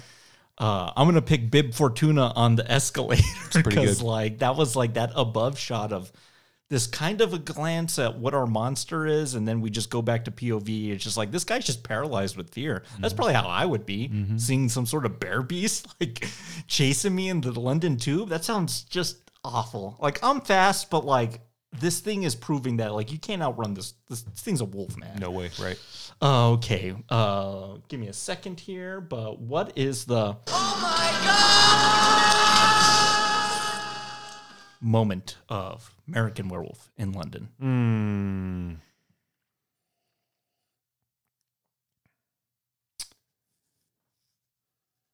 That's a good one, man. There's there's like three or four that I'm I'm sort of fighting with myself on this. I'll go first. Uh, I got to pick the transformation sequence. This well, okay. yeah. And then this is going to sound crazy, but I think it's deservedly can be this. I it's on par and equal to the chest bursting scene in Alien. Like it's it's that good. It's the way it's shot, the way it's cut together, the pain, the horror. Uh, as shocking as the chest bursting scene is, there's more technical proficiency with this transformation that is just it's the part everybody remembers, right? Like you wait for this one moment and it does not disappoint. Okay, so that was one of the ones obviously I was thinking about. But I'm going to go with the other transformation scene in this film, and that's Jack's. And particularly the first arrival when he shows up and he still mostly looks human.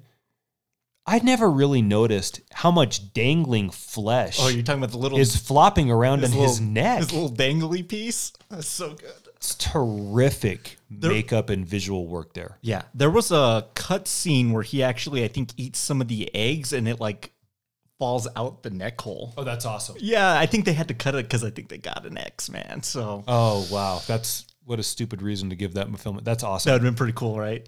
Yeah, and I think Rick Baker's understated in how he degrades Jack throughout the film. Yeah. Like it's gruesome and really fresh and dangly, and then really green and smelly, and then just he's full on just like skeletal corpse. Mm-hmm. just like, Yeah. hi, David. Come over here and meet me in this porno theater. yeah. On Wednesday. Good choice. Who's Yours the master distiller on American Werewolf in London? That's got to be Landis, written and directed. Uh, I asked you if David Naughton had anything else. You said you didn't see anything that he was in. He's probably made a few things here and there. Yeah, but, sure. But this is it. So I- it's hard to go with him, I guess. But Landis for sure kills it. I think I got to go Landis too. I mean, this Yeah. is a Rick Baker showcase, right? This is like world Rick Baker, right? Yeah. And then he's really going to get to showcase that here in our nightcap and really be known to the world. But yeah, it's got to be like you write this at 18 and then like really refine it over the next 12 years. So then when you're ready to go, you have a really solid story with likable protagonists, uh, pretty monstrous villain, and you just everything's and it's lean again man 137 or hour 37 sign me up it's just so well paced through this whole thing. And then alex said just he really knew how to write this female foil for david's character. Yeah. and she's really good too. And she she she her jenny Agutter has had an interesting career of like kind of popping up in that thing. Like she was in child's play 2 and she's been in this film and a lot more like english stuff. And she's in the avengers. She's in she's one of those uh you know when Nick Fury's talking to like those that Stendrel syndicate, she's one of those people, the talking heads. Mm-hmm. Oh, really? And then I think she comes back in Winter Soldier when they're like storming Shield, right? Hmm. So she's had a pretty decent career, but man, she's she's excellent in this thing. She- Excellent. she's so good. Yeah. Hagen to rate and grade American Werewolf in London. We have Rotgut, Well, Call, Single Barrel, and Top Shelf. really tough franchise as far as werewolves. That's a tough franchise, and this is number one or number two, depending. I think where you have the Wolfman. Yeah. This is top shelf. Yeah. Um, it's a great film. It's not perfect, and we didn't get any of the little pieces that are not perfect, but I love that it's lean. I love that it gives me the story that I want. I love that, which is watching this man turn into wolf and deal with the ramifications of that. Mhm. I love that even when we get the reveal or the change in Jenny's apartment or flat, you still don't see what the full thing looks like. Mm-hmm. Um, Yeah, what do you think of that? We didn't talk about that shot, but when he's wolfing out, and then for like two seconds, we cut to that little Mickey Mouse on the mantelpiece. Mm-hmm. Again, disarming the audience of something safe, right? Yeah. Mickey's safe. Yeah. And this wolf isn't safe. Like, it's, it's, uh, it's just a little moment there. Very clever. Yeah. Yes, this is a remarkable film. It's entertaining. It's funny. It's, it's scary. Um, I, I don't know what else could you possibly do to make this film better. I think it's it's a, a masterpiece to its own. Yeah. What do you got? Great choice. Uh, as I alluded to at the end of last week's episode, I placed this in my top 25 favorite films of all time. So it's absolutely top shelf. It's one I've watched all the time. It's one of my favorites. I think it- this is my favorite werewolf film, and I, I love the original Lon Chaney, and I loved. I really like the Howling too for how different. And that came out the same year as this thing. That's crazy, man. Pick your werewolf film in the summer of '81, but there's so Silver Bullet. I like Silver Bullet too. The- do the too. Gary Busey and little Corey Haim and his little uh, wheelchair uh, motorcycle. There's some charm to that film, but man, I think they're all looking up. I mean, just like, and it's just all the made more tragic by like, just like Landis was like on the top of his game. Like, you do Animal House, Blues Brothers, and this film, and then we're gonna follow it up with our nightcap here and Trading Places. They're just like, you give that guy any movie and he's just gonna slay, right? and then the twilight zone happens right and it kind of it it derails his career and he still is able to do coming to america after that and spies like us and he still has a career but not the career that i think he could have had. Could have had. and you just see the genius right? You see how good he is at the writing and the staging of things and how he understands horror and comedy and i think action as well. Uh yeah i think that that makes it all the the more the more tragic about kind of his trajectory but this it doesn't change this film like i'll watch this once a year like i love this movie Yeah, it's good. have you ever seen american werewolf in paris I didn't see that one. tom everett scott and Julie Delpy it's supposed to be a spiritual esque sequel to this, but man, that movie is bananas and kind of a not a good way. Who directed that? I couldn't even tell Somebody. you. I've seen it a couple times, and it's just it's kind of a bad movie, but there's some schlock in there to kind of like kind of chagrin at, but it doesn't even come close to to this, right? So. Excellent to your to your ranking to, the wolf. ranking. This was a lot. Did you, did you have a good time rewatching it? I did, yeah. Good, good, good. Um, I know we're excited for this, but let's get into our nightcap.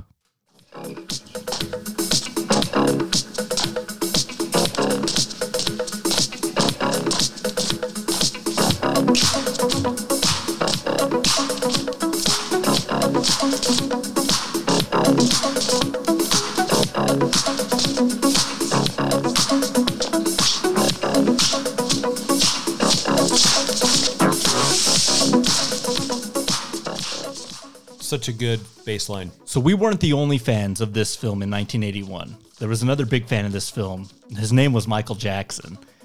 So he essentially recruited the whole kind of production team of this film to come help him make arguably the best music video of all time. Yeah. And we'll just let him do his thing for here for a second.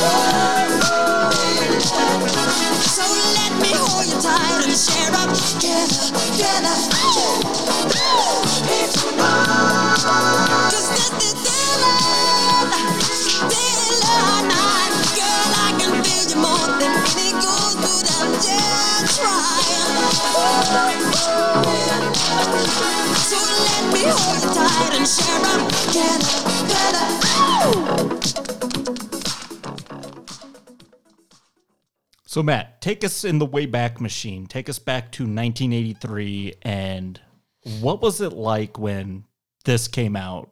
The video, the album, like it was just Michael Jackson fever, right? December 2nd is when this came out, but this is the third installment in what I call the trilogy, which was Billie Jean Beat It and then this.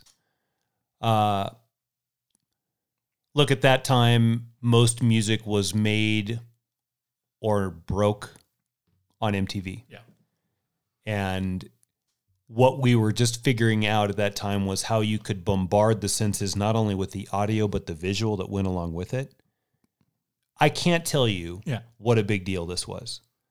So on December 2nd, which is such a strange, not October, December, Yeah, almost Christmas. almost Christmas, this thing premiered. I believe the VJ that night was Mark Goodman. And they did it pretty late at night. I think it was 10 o'clock our time Okay. because they wanted to sort of present the air of responsibility for something that might be so terrifying not to freak out their young viewers. Um, my parents had gone out Christmas shopping that night, as a matter of fact. So I had an irresponsible babysitter Nice. and myself. So I was what nine, and my brother, who was no, I was ten. So my brother was four, five, six. Yeah, six. Talked her into letting us watch it, and I was never so enthralled about a piece of music in my life. And to be honest with you, mm-hmm. that was one of my I still like that song, but that's one of my least favorite songs on that album. Yeah. And it, the lyrics to it are actually pretty stupid if you really like Yeah, it's a story of taking your date to a to a scary movie. Yeah. It's pretty silly. Yeah. But man, when that video came on and it shows up and we get that, which I will argue Mhm. the best looking werewolf that has ever been done is fully teenage werewolf Michael Jackson in Thriller. That is Yeah. the best looking one ever. Almost like a like a werewolf, werewolf, werecat or something. Yeah, He's got some whiskers. Like there's some great work there. Again, Rick Baker again. Looks awesome. Yeah. So they showed it 13 minutes, ran the credits, and we looked at each other and then went back and they showed it again. Ah, nice. And for the next six months, you kind of had to plan your day Yeah. around when it was going to show. Like you would probably make sure you turned into the top 10 video countdown because that was going to be at number one and you knew you could get it then. And that was back in the days when you know, you couldn't just look it up on YouTube. Yeah, you'd have to wait. You had to VHS it and hopefully time it and get a good copy and then hope nobody taped over it. And Yeah. so you could just watch it when you had it. Because if you were just going to sit around and wait, you probably weren't going to get it because the length of the video was 13 minutes. Yeah. It didn't get a ton of airplay because they could do four other ones and go to commercial. Yep. So there was some time elements that presented a bit of a challenge. You know, Blockbuster released this. Like they, they- yeah, they sold a copy of this with like the behind the scenes stuff. Mm-hmm. I think in 1983 it was their best selling video. I believe it. We tried to do the dance on the basketball court at my middle school, the zombie dance. That became a big deal. Um, look, man, the world is on fire at this point with Michael Jackson's Thriller. That is to date Yeah. the best selling album that has ever been. I know people say, well, Eagles' greatest hits, and I mean individually single release. I think it's a hundred million copies, and I think second isn't even close to that. it was rumors. Yeah. And it killed rumors. Yeah, like Dark Side of the Moon's up there, and like Bat Out of Hell, California is up there. Meatloaf, like, but they're like at like the forty million dollar, like million copies. Like, dude, Michael's in the hundreds. Like, they're, they're not even close to like the power that this album had over people, man. Even his silly disclaimer to start. Oh God, Dude, let, um, I- let I me do it. Let me do yeah. it. Let me do it. It's just like I don't believe in the occult or the whatever is he gonna see in this video. It's just like so ridiculous because Yeah. they were Jehovah's Witness, right? Right. Which man, Jehovah's Witness, they don't even celebrate their own birthdays, so, Right. so like, they're not gonna embrace the occult, which is what he's gonna do in this film. So.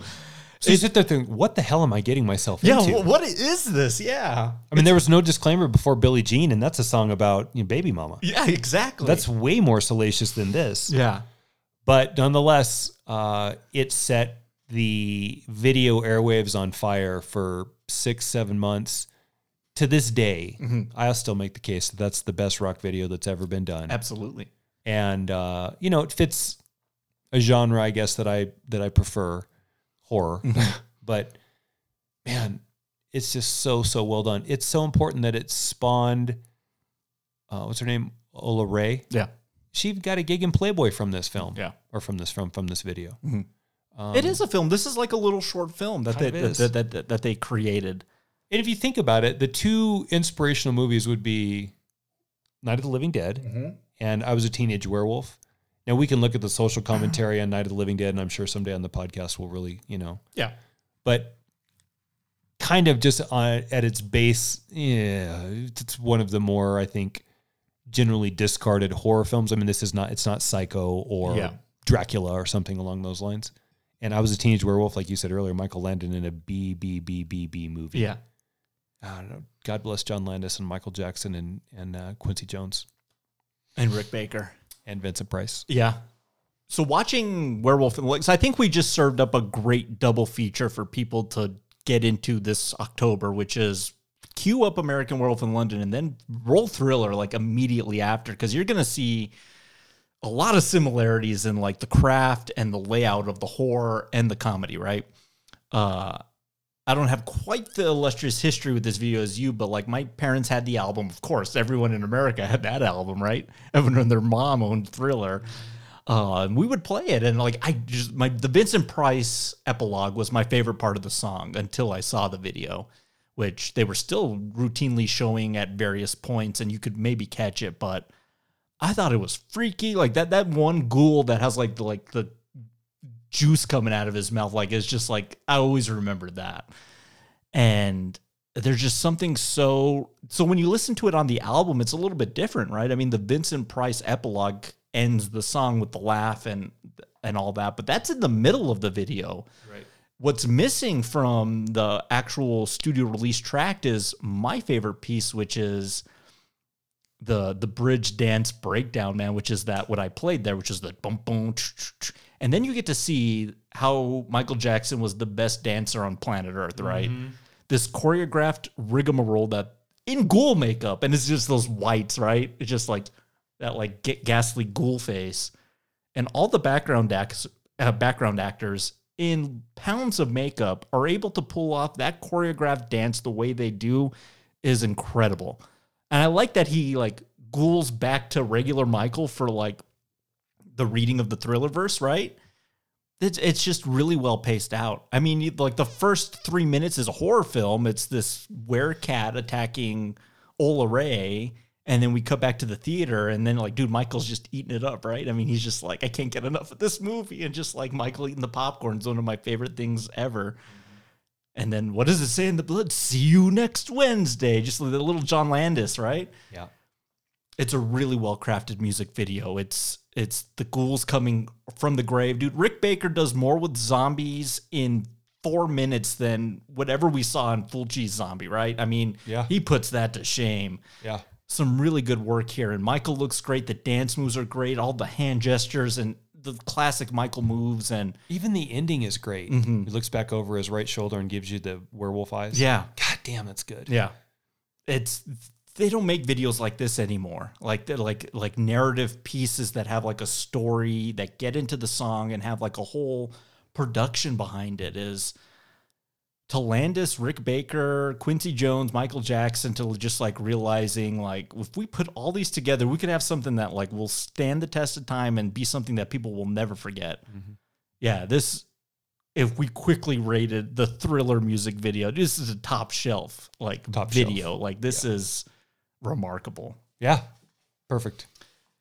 Excellent. Yeah, you got to watch. Yeah, watch Werewolf in London, then queue up Thriller, and you're just gonna have a great time. And like under two hours, you just get, got so much entertainment there that like a two-hour movie could never give you. Do you hear that, Marvel? yeah, exactly. Speaking of which, do you know how long Black Panther: Wakanda Forever is?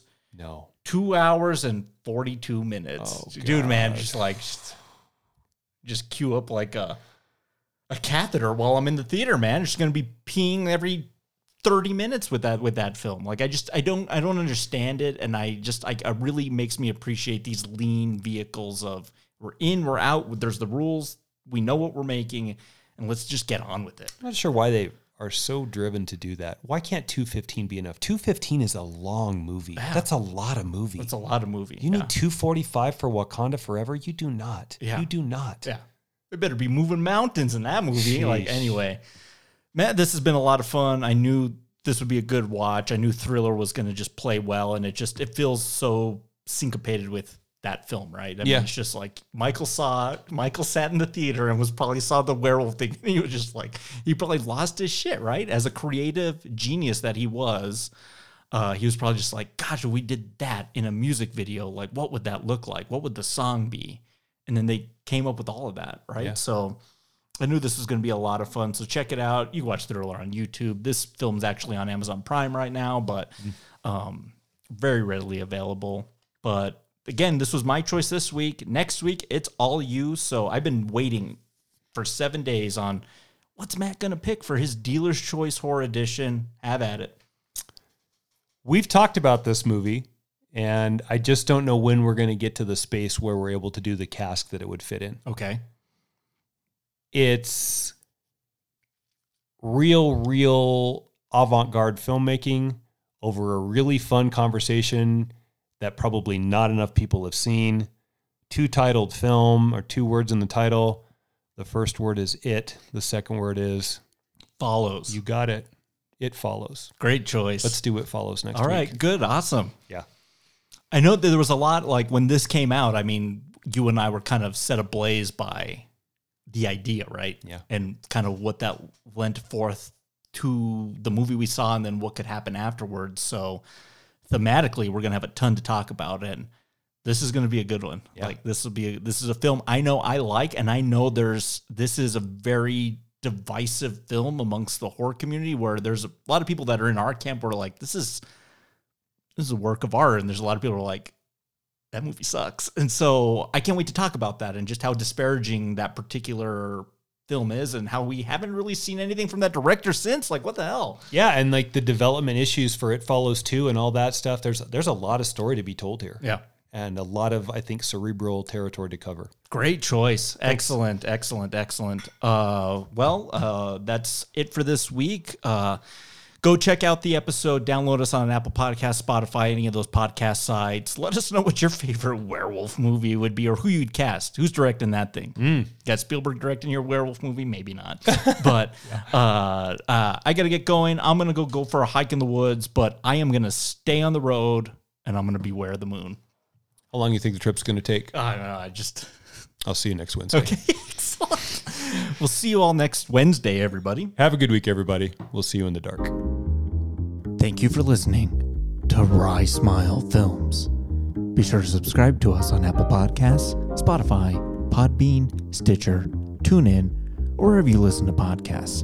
And be sure to leave us a rating and a review while you're there. It really helps out the show. And for Rye Smile Films merchandise, go to teepublic.com. An American Werewolf in London is property of Universal Pictures, Producer Sales Organization, the Guber-Peters Company, and Polygram Pictures, and no copyright infringement is intended. Until next time, cheers. David. They're going to kill you.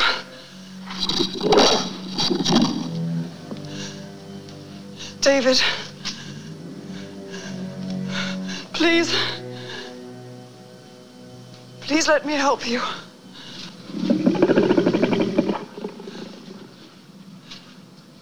I love you, David.